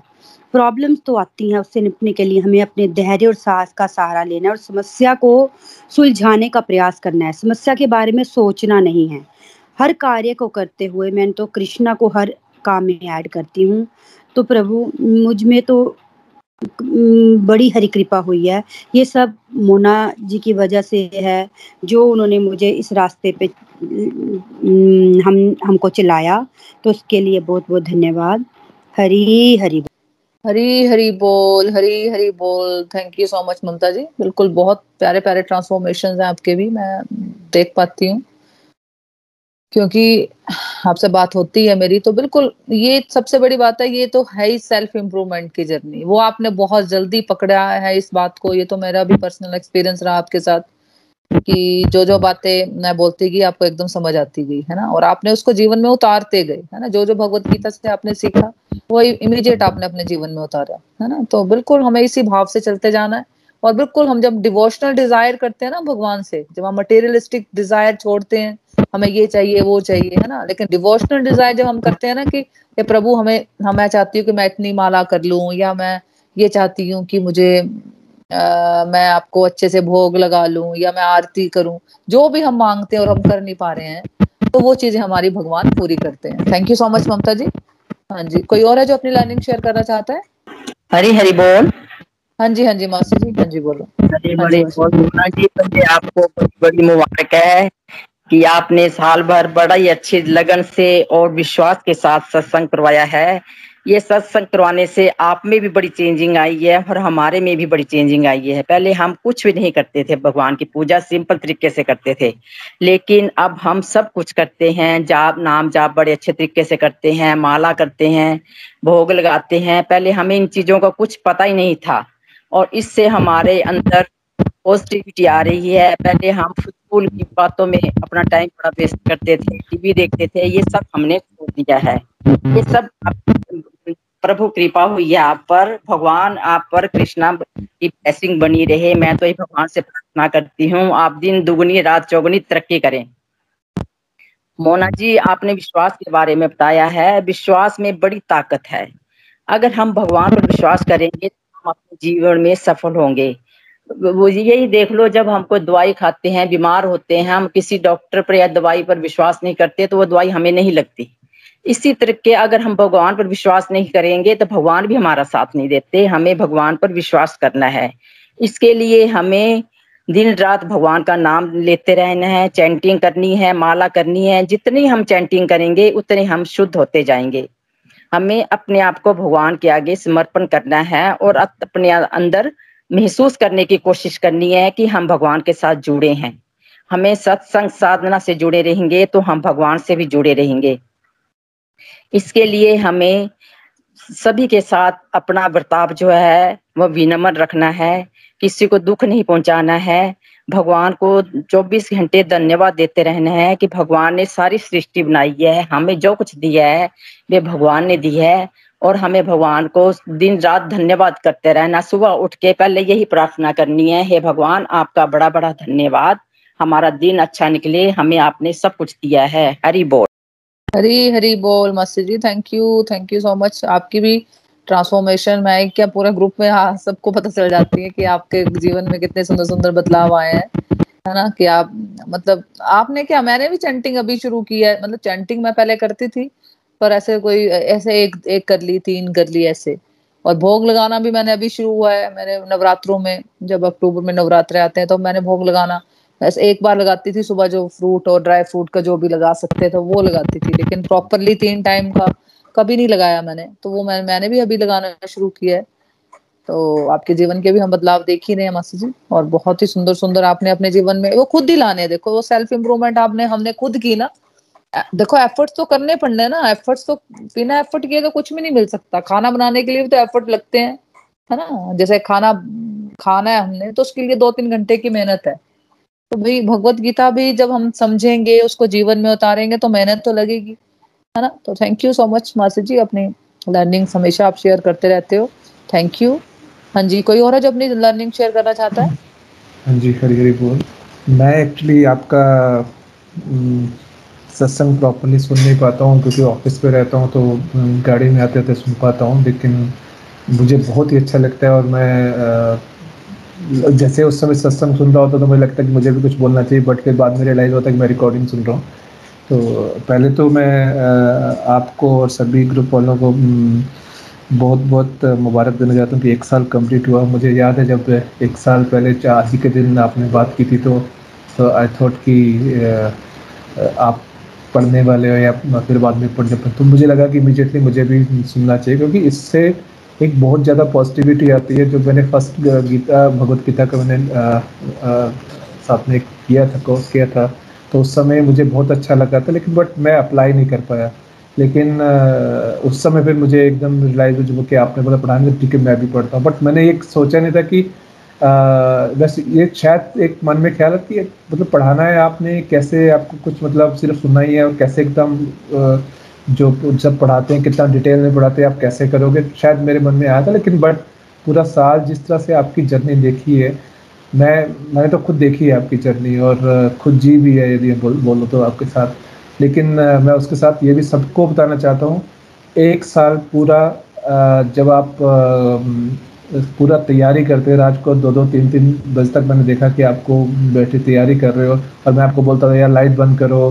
तो आप मोबाइल की लाइट के ऊपर आप, मोबाइल की टॉर्च के ऊपर आप तैयारी कर रहे थे या बाहर जाके तैयारी करते थे।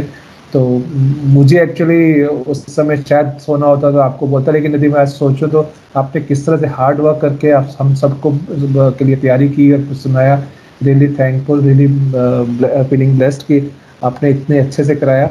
और जहाँ तक एक पॉजिटिविटी की बात है, मैं अपने आप में क्या चेंजेस देख रहा हूँ? जब मैंने फ़र्स्ट टाइम देखा था तो मैंने शायद ध्यान से सुना था अच्छा लगा था वही वाली बात है। लेकिन अप्लाई कैसे करना है, वो शायद मैंने इतने अच्छे से नहीं किया। लेकिन अभी एक साल को मैं सोचूं तो मुझे ये लगा, यार करेक्शंस कहाँ कहाँ पे इम्पोर्टेंट है जो मैं करना है? तो उससे मुझे लगा कि मैं काफ़ी चीज़ों पे तो वर्क कर पाया हूँ, अभी बहुत करने वाला है। कि जैसे लगता है कि अननेसेसरी आर्गूमेंट में ना पढ़ना या बच्चों की रिस्पेक्ट करना या फैमिली की रिस्पेक्ट करना, उनकी रिगार्ड करना और रिगार्ड इन सेंस रिकोगनाइज करना कि उनके एफर्ट्स हमें, मेरी लाइफ में कितने इम्पोर्टेंट हैं। ये एक बहुत इम्पोर्टेंट एस्पेक्ट है जो हमें समझना चाहिए कि हमारी फैमिली का कितना कंट्रीब्यूशन और कितना इम्पोर्टेंट पार्ट है हमारी लाइफ में। यदि वो नहीं है तो हम कुछ भी नहीं है। तो एक मुझे रियलाइजेशन हुआ कि यस मैं कोई कुछ कर रहा हूँ तो किसी पे एहसान नहीं कर रहा हूँ। जो जो सब मेरे साथ जो सब कर रहे हैं वो मेरे पे एहसान है और मेरे लिए कर रहे हैं और मेरे लिए आ, अपनी लाइफ का कुछ ना कुछ पार्ट कंट्रीब्यूट कर रहे हैं। तो really thankful for that and yes daily daily daily भी जो आप समझाते रहे हो उसके ऊपर काफ़ी चीज़ों पे मैंने आहिस्ता आहिस्ता वर्क कर रहा हूँ। बढ़ने की कोशिश कर रहा हूँ। तो और वापस से आपको पूरा आज हम एक साल कंप्लीट कर पाए रियली रियली थैंक यू और big big congratulation to all of you thank you Hari Hari बोल हरी हरी बोल, हरी हरी बोल. Thank you so much Sanjeev ji. बिल्कुल आपकी ट्रांसफॉर्मेशन तो एज ए वाइफ मैं देख ही पा रही हूँ. कि कैसे कैसे आप अपने गुस्से पे सबसे ज़्यादा अपने कंट्रोल कर पा रहे हो और मैं देख पा रही हूँ। और सबसे बड़ी बात है, मैं आज आपका भी थैंक यू करना चाहती हूँ कि आपने हमेशा मेरी, मेरे पे बिलीव रखा। तो क्यों आपको विश्वास था कि हाँ मैं कुछ किया तो कुछ कर ही लूँगी। इस बात का आपको हमेशा बिलीव रहा मेरे ऊपर। तो क्योंकि उस वक्त एक नीना जी थे मेरे साथ और एक आप थे, फिर ममता जी जुड़ गए हमारे साथ। तो हम लोग, बस ये तीन चार लोगों की यात्रा शुरू हुई और आज हम बिल्कुल बहुत खुश हैं हम सब और, जिनके जीवन में भगवत गीता आई और सच में वो लोग सब बहुत खुश हैं कि सच में हमें भगवान ने मतलब चुना। एक्चुअली भगवत गीता पढ़ना भी मेरे को ऐसे, मेरे को लगता है कि ऐसे नहीं कोई सुन लेगा। उसको भगवान चुनते हैं लोगों को ऐसे कि भाई पर्टिकुलर लोगों को चुना जाता है कि भाई अब इनको ज़रूरत है, इनको पढ़नी चाहिए, है ना? मुझे तो अपनी लाइफ में यही फीलिंग आई तो मुझे लगता है आप लोगों को भी ये फीलिंग आती होगी। तो thank you so much Sanjeev ji. हाँ जी, कोई और है जो अपनी लर्निंग शेयर करना चाहता है? हाँ जी, पूजा जी हाँ जी प्लीज़ हरे हरे बोल एवरीवन पहले, सबसे पहले तो मोना दी आपको बहुत बहुत बधाई कॉन्ग्रेट्स आपको भी और सबको भी और हम सबको। आज एक साल हो गया। बट मैं मतलब कि मैं तो थोड़ी लेट ही जुड़ी थी। आई थिंक मेरा अगस्त में मैं जुड़ी थी इस सत्संग से। तो अदरवाइज़ आपको तो एक साल हो गया तो उसके लिए आप सबको बहुत बहुत बधाई। सबसे पहले थैंक्स मीनू दीगा जिन्होंने मुझे इस रास्ते पे खींचा। क्योंकि मैं कहती नहीं कि मैं इजीली आई हूँ बट उन्होंने मुझे खींचा है। कहते ना बाजू पकड़ के किसी को सही रास्ते लाना तो मेरे साथ वही हुआ कि मीनू दी ने मुझे बोला कि नहीं तुम्हें जाना है तुम्हें आना है। मैंने ये आ, सही बोलो तो मैं आ, जब स्टार्ट ये करा था तो मीनू दी ने मुझे बस ये बोला था कि मेरे को तुम्हें कुछ नहीं करना तुम्हें बस सुनना है। तुम बस सुनो। तुम्हें कुछ नहीं करना इसमें आ, कोई आ, अभी मतलब कि उन्होंने बोला कि तुम्हें कुछ बोलने की ज़रूरत नहीं है कुछ नहीं करना है तुमने सिर्फ़ सुनना है। मैं कहा अच्छा ठीक है चलो सुनना ही है तो मैं आ, सुन लेती हूँ। तो स्टार्टिंग में जब मैंने सुनना शुरू किया तो मैं झूठ मुझे इतना इंटरेस्ट भी नहीं था।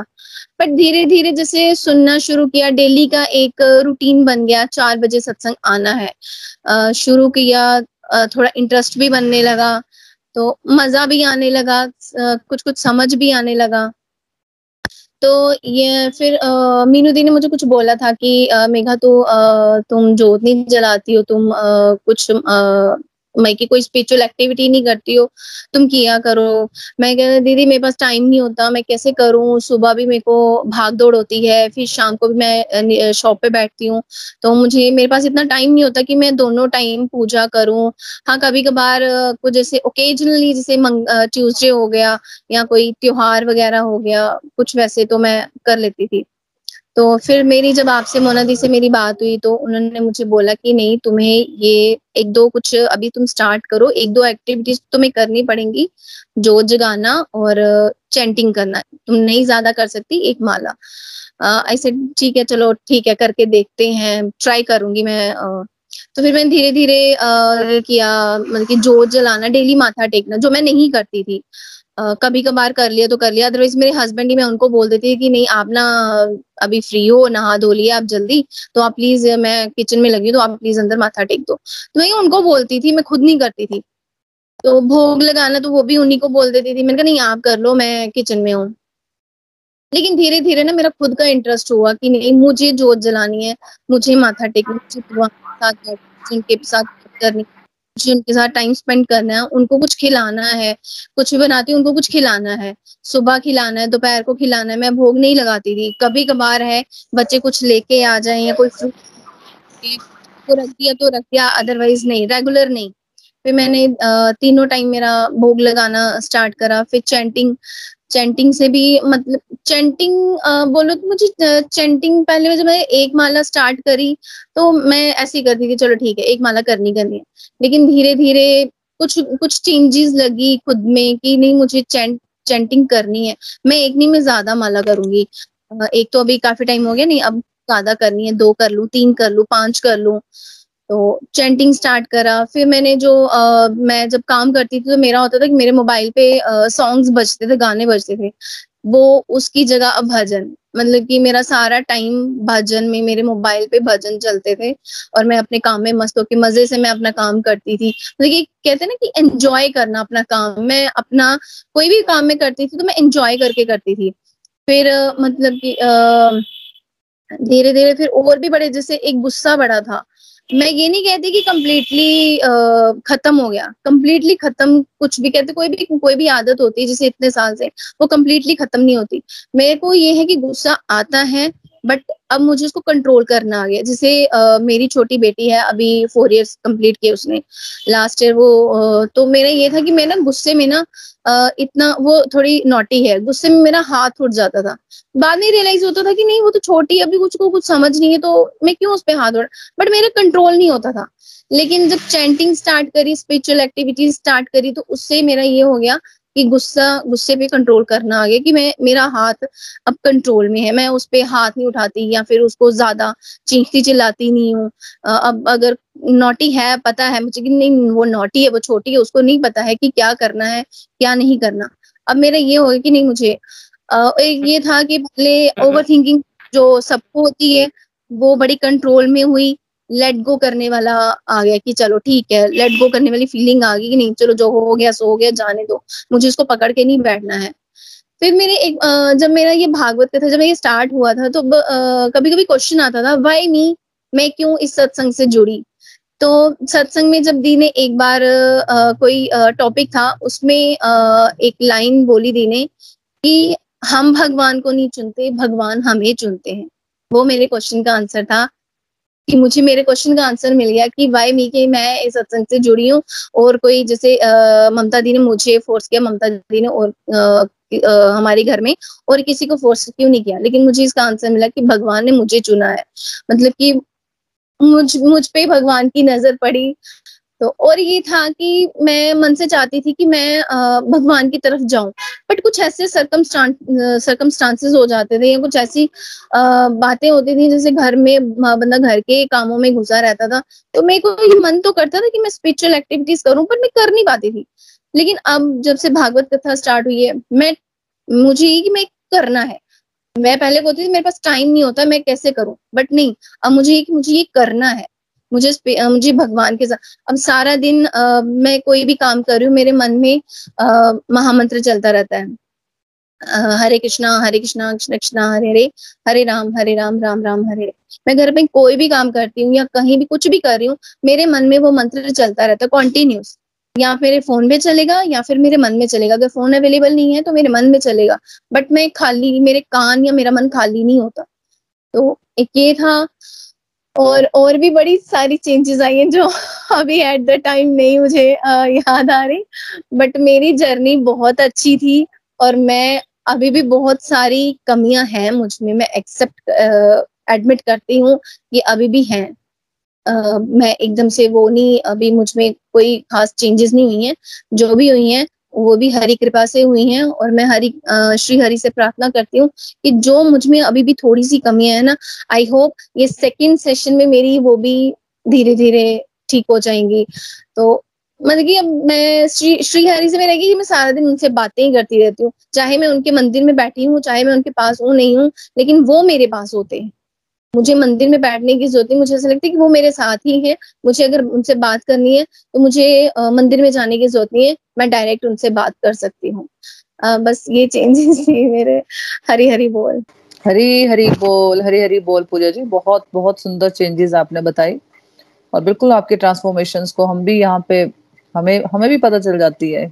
जब आप सब बात करते हो रिव्यूज़ देते हो, है ना? तो बाकी डिपोटीज को भी समझ आ जाती है कि देखो कितनी सुंदर सुंदर ट्रांसफॉर्म ट्रांसफॉर्मेशन है। उससे क्या होता है कि बाकी जो हम लोगों को भी थोड़ा सा आ, मतलब आ, अच्छा लगता है कि भी हम लोगों में भी ये चेंजेस आ सकती हैं। बाकी डिवोटीज को भी लगता है कि जब आ, उसमें चेंजेस है तो मेरे में भी आ सकती है है ना? तो बहुत सुंदर सुंदर चेंजेस आपने बताई और हमने पूरी जर्नी में सुना है। आपने बोलना लेट स्टार्ट किया था बट हमने सुना है आपको कि जब भी आप आप बोलते हो थोड़ा तो हमें बहुत अच्छा लगता है। और बिल्कुल हमें इसी भाव से चलते जाना है। और और पूजा जी, एक बात हो रहा है कि हम ना, हम बोले कि हम हंड्रेड परसेंट पे चले जाएँगे कभी भी, वो हम कभी भी नहीं जा पाएँगे, है ना? हंड्रेड के बाद टू हंड्रेड थ्री हंड्रेड मतलब हंड्रेड परसेंट तो भगवान ही है। हम लोग तो कभी भी उस स्टेज पे पहुँच भी नहीं सकते, है ना? अगर हम हंड्रेड परसेंट शुद्ध भी हो जाएँगे तो हमें फिर टू हंड्रेड फिर थ्री हंड्रेड ये वाले लेवल क्रॉस करते होते है ना? तो वो अपने आप पता चल जाता है कि हमें अब अब कौन सी ज़रूरत है, अब अब मुझे क्या चीज़ ठीक करनी है? अब मुझे कौन सी चीज़ ठीक करनी है? तो बिल्कुल इसी भाव से हमें बिल्कुल चलते चलना। थैंक यू सो मच हाँ जी कोई और है जो अपनी लर्निंग शेयर करना चाहते हैं? हरी बोलने हाँ जी? हाँ जी हाँ हाँ जी हाँ अ, बिल्कुल मोना जी एक तो पहले कॉन्ग्रेचुलेशन आपकी वन ईयर एक जो आपने एक वंडरफुल सत्संग स्टार्ट किया था कंप्लीट हो गए। और आई होप मैं हम सब कंटिन्यू कर सकें इसको अच्छे से रेगुलर सुन सकें। बिल्कुल, ये एक जो जर्नी है, जो मुझे जहाँ तक जितना मैंने सुना है उतना जितनी मैंने अटेंड की है, उस हिसाब से बिल्कुल ये जर्नी जो है एक सेल्फ इम्प्रूवमेंट की जर्नी है, जो कि एक बहुत टफ हमारी लाइफ में सबसे ज़्यादा टफ काम है, क्योंकि हम अपने आप को भी थिंक कि हम ही ठीक है, हम ही बेस्ट है, और और दूसरों के जो फॉल्ट्स निकालने हैं, गलतियाँ निकालनी है, वो हम एकदम, वो वो ईज़ी है ना सबसे, वो निकाल लेते हैं फटाफट, लेकिन हम अपने आप को नहीं देखते कि हम क्या कर रहे हैं। तो ये जो, ये अगर ये हम, ये अचीव करना ये तो बहुत मुश्किल है और इसके लिए हमें बहुत टाइम लगेगा। उसके लिए हमें पूरा भगवत गीता को डीपली कैसे अपने सुनना है, समझना है, जिसमें आपने हम, हमारी मदद की है और आगे भी करते रहोगे। बिल्कुल जैसे कि हम हम अपनी प्रॉब्लम्स को देखते हैं। हम देखते हैं ये तो बहुत बड़ी है। अपनी इतनी बड़ी बना लेते हैं। फिर हम, अगर हम कंपेयर करें अपनी प्रॉब्लम अर्जुन से तो उसके आगे तो हमारी प्रॉब्लम कुछ भी नहीं है। हम अपनी प्रॉब्लम्स को इतना बड़ा कर लेते हैं और, ब्लेम करते हैं कि भगवान जी आपने हमें कैसी मुसीबत में डाल दिया क्या हो गया? उन्होंने नहीं कुछ किया होता। सब कुछ अपने आप हो जाता है। निकालने वाले भी तो वही हैं।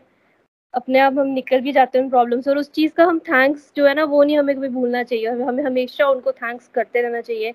और निस्वार्थ भाव से जो होते हैं ना सेल्फ अच्छे से सेल्फलेस उस तरह से हमें उनके साथ स्पिरिचुअल एक्टिविटीज़ करनी चाहिए। ये नहीं है कि व्हेन जब अच्छा टाइम चल रहा है तो हम तब भूल जाए, भगवान को बुरा टाइम चल रहा है तो भगवान जी की माला जाप शुरू कर दे, याद करना शुरू कर दे। हमें हर टाइम हर मोड पे ऐसा लिंक ऐसा रिश्ता उनके साथ बनाना चाहिए कि वो हमारे साथ साथ चले। अब कभी कभी एट टाइम्स बिल्कुल आपने एक दिन कहा था कि हम बैठे पूजा में होते हैं, ध्यान कहीं होता है किचन में होंगे, तब कहीं ध्यान होगा। हमारे मतलब कि मन इतना ऐसे डाइवर्टेड रहता है, हमें इधर होंगे तो उधर उधर का सोचेंगे, उधर होंगे, इधर।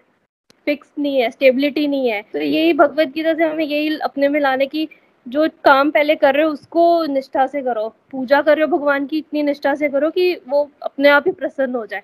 कोई फैमिली के लिए काम कर रहे हो, वो भी इतने अच्छे से करो कि वो कोई गलती नहीं ढूंढ पाए हमें तो ये सब मतलब कि जो हमारे, जो हमें ड्यूटीज़ मिली हैं और फैमिली की जो ड्यूटीज़ मिली हैं और जो डिवोशनल एक्टिविटीज़ की ड्यूटी है, वो एकदम मतलब कि हमारे लिंक करते हैं किस प्योरिटी से हम करते हैं। अगर हम प्योरिटी से उनकी सेवा करेंगे, अच्छे से दोनों साइड करेंगे, तभी हम उस लेवल पे अचीव कर, पहुँच सकते हैं।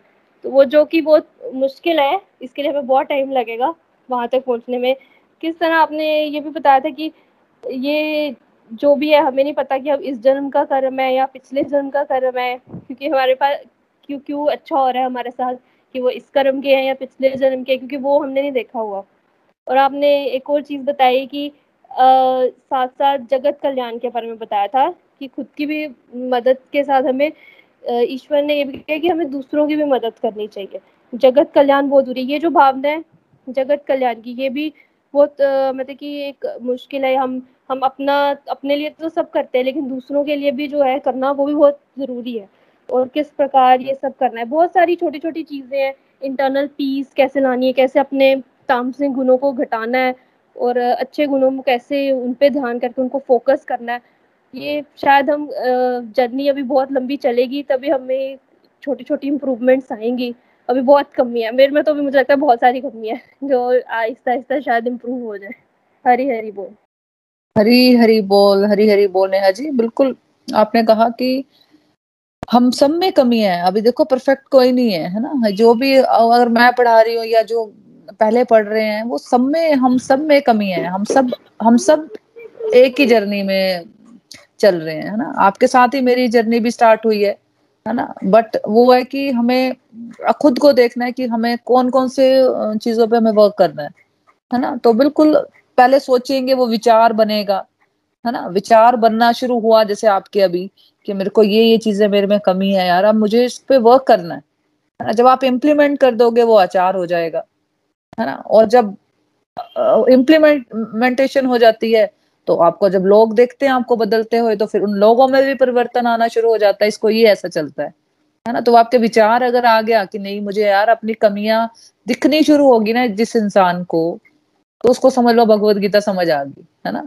बस हमें यही करना है कि ज़्यादा कुछ के डिटेल में नहीं पढ़ना है, इतना कुछ इतना कुछ नहीं घुसा लेना अंदर कि हम कुछ ही ना कर पाए। तो थोड़ा थोड़ा जितना जितना भी समझ आता गया ना उसको बस उतारते चलना है। और सबसे बड़ी बात है, हमें नित्य निरंतर चलना है, बीच में गैप नहीं होना चाहिए, है ना? तो अब आपने इस जर्नी में बिल्कुल मैं होप करूँगी और भगवान से प्रार्थना भी करूँगी कि हम सब इस जर्नी में इकट्ठे मिलजुल कर इस जर्नी को तय कर पाए। और आपने भी बिल्कुल नित्य निरंतर चलना है। बीच में आपके आ गई थी प्रॉब्लम्स, है ना? तो भगवान की कृपा है अब तो। तो अब आपने नित्य निरंतर चलना है और कोई गैप नहीं करना है। Thank you so much Neha ji. हाँ जी कोई और है जो अपनी लर्निंग शेयर करना चाहता है? जी। हाँ जी हाँ कहो ईशा पहले सबको आप सबसे पहले आ, मैं तो कहूँगी श्री कृष्ण जी को बहुत बहुत बधाई जो उन्होंने हमें हमें इस ग्रुप में हमें ये ज्वाइन करवाया आपको चुना आपको माध्यम बनाया उसके बाद आपको भी कॉन्ग्रेट्स फिर सारे ग्रुप मेंबर्स को जो हमारे सारे डिवोटिस हैं सबको बड़ा सारा बड़ी सारी मुबारकबाद हो। जो आज आप, हम पूरा साल हमने कंप्लीट कर लिया इस चीज़ को, गीता जी को सुनने में। और इतना कुछ सीखा है आहिस्ता आहिस्ता इम्प्लीमेंट होता है, कुछ जैसे जैसे आपने बताते कि हमने इम्प्लीमेंट किया, थोड़ा तो बहुत ज़्यादा नहीं कर पाए थोड़ा थोड़ा हल्का हल्का सा। चलो आगे आगे भी हम रहेंगे तो हम आगे भी ऐसे ही इम्प्लीमेंट करेंगे तो ही कुछ बनेगा अदरवाइज़ तो जहाँ है, वहाँ से कुछ नहीं हो सकता। बट फिर भी हल्का फुल्का जो ट्रांसफॉर्मेशन जो हुए हैं सब उनकी ही कृपा है। तो उनकी कृपा के बिना कुछ नहीं हो सकता। जैसे आपने कहा था कि कर्म कर्म के जैसे कर्म करते हैं वैसा ही हमें फल मिलता है। कर्म तो हम सब लोग करते हैं बट जैसा कर्म हम करते हैं वैसे ही हमें वो फल मिलते हैं। हरी हरी बोल। हरी हरी बोल हरी बोल। कोई बात नहीं शरी बहुत अच्छा बोला आपने। बिल्कुल हमें देखो आपने सोचा ना कि मुझे इम्प्लीमेंट करना है ना चीज़ों को? तो देखो सभी अभी सभी हम आपके साथ ही चले हुए हैं है ना? किसी का वही बात है किसी की जर्नी नाइन्थ है कि टेंथ है कोई फिफ्थ है कोई सिक्स हम सब सब साथ साथ में चल रहे हैं है ना?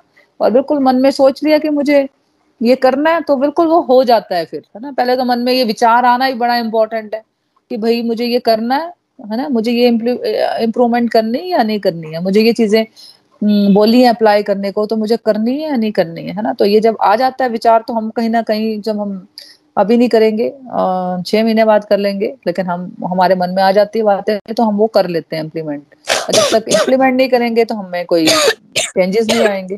तो बिल्कुल वो चेंजेस आते हैं। Thank you so much Isha ji. ऐसे बस नित्य निरंतर चलते रहना हमें। हाँ जी ममता जी आप भजन बोल लो।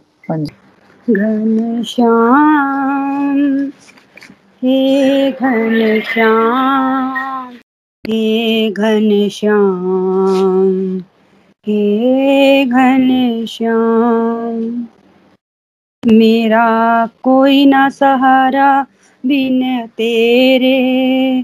घन श्याम सांवरी या मेरे। मेरा कोई ना सहारा बिन तेरे।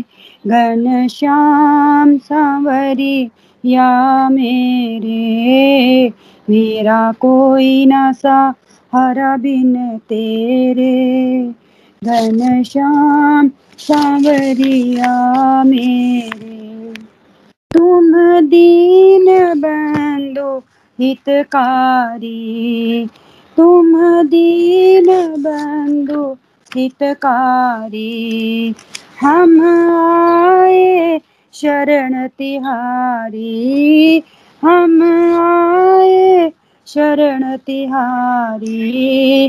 काटो जन्म मरण के, फेरे घन श्याम सावरिया। मेरे, मेरा कोई ना सा हरा बिन तेरे, घन श्याम सावरिया। मेरे, मेरा कोई ना सा हरा बिन तेरे, घन श्याम सावरिया। मेरे विषयों के जाल में फंस कर विषयों के जाल में फंस कर मोह ममता के पाश में कस कर मोह ममता के पाश में कस कर। दुख पाए मैं बहुत घनेरे घन श्याम सांवरिया मेरे, मेरा कोई ना सहारा बिन तेरे।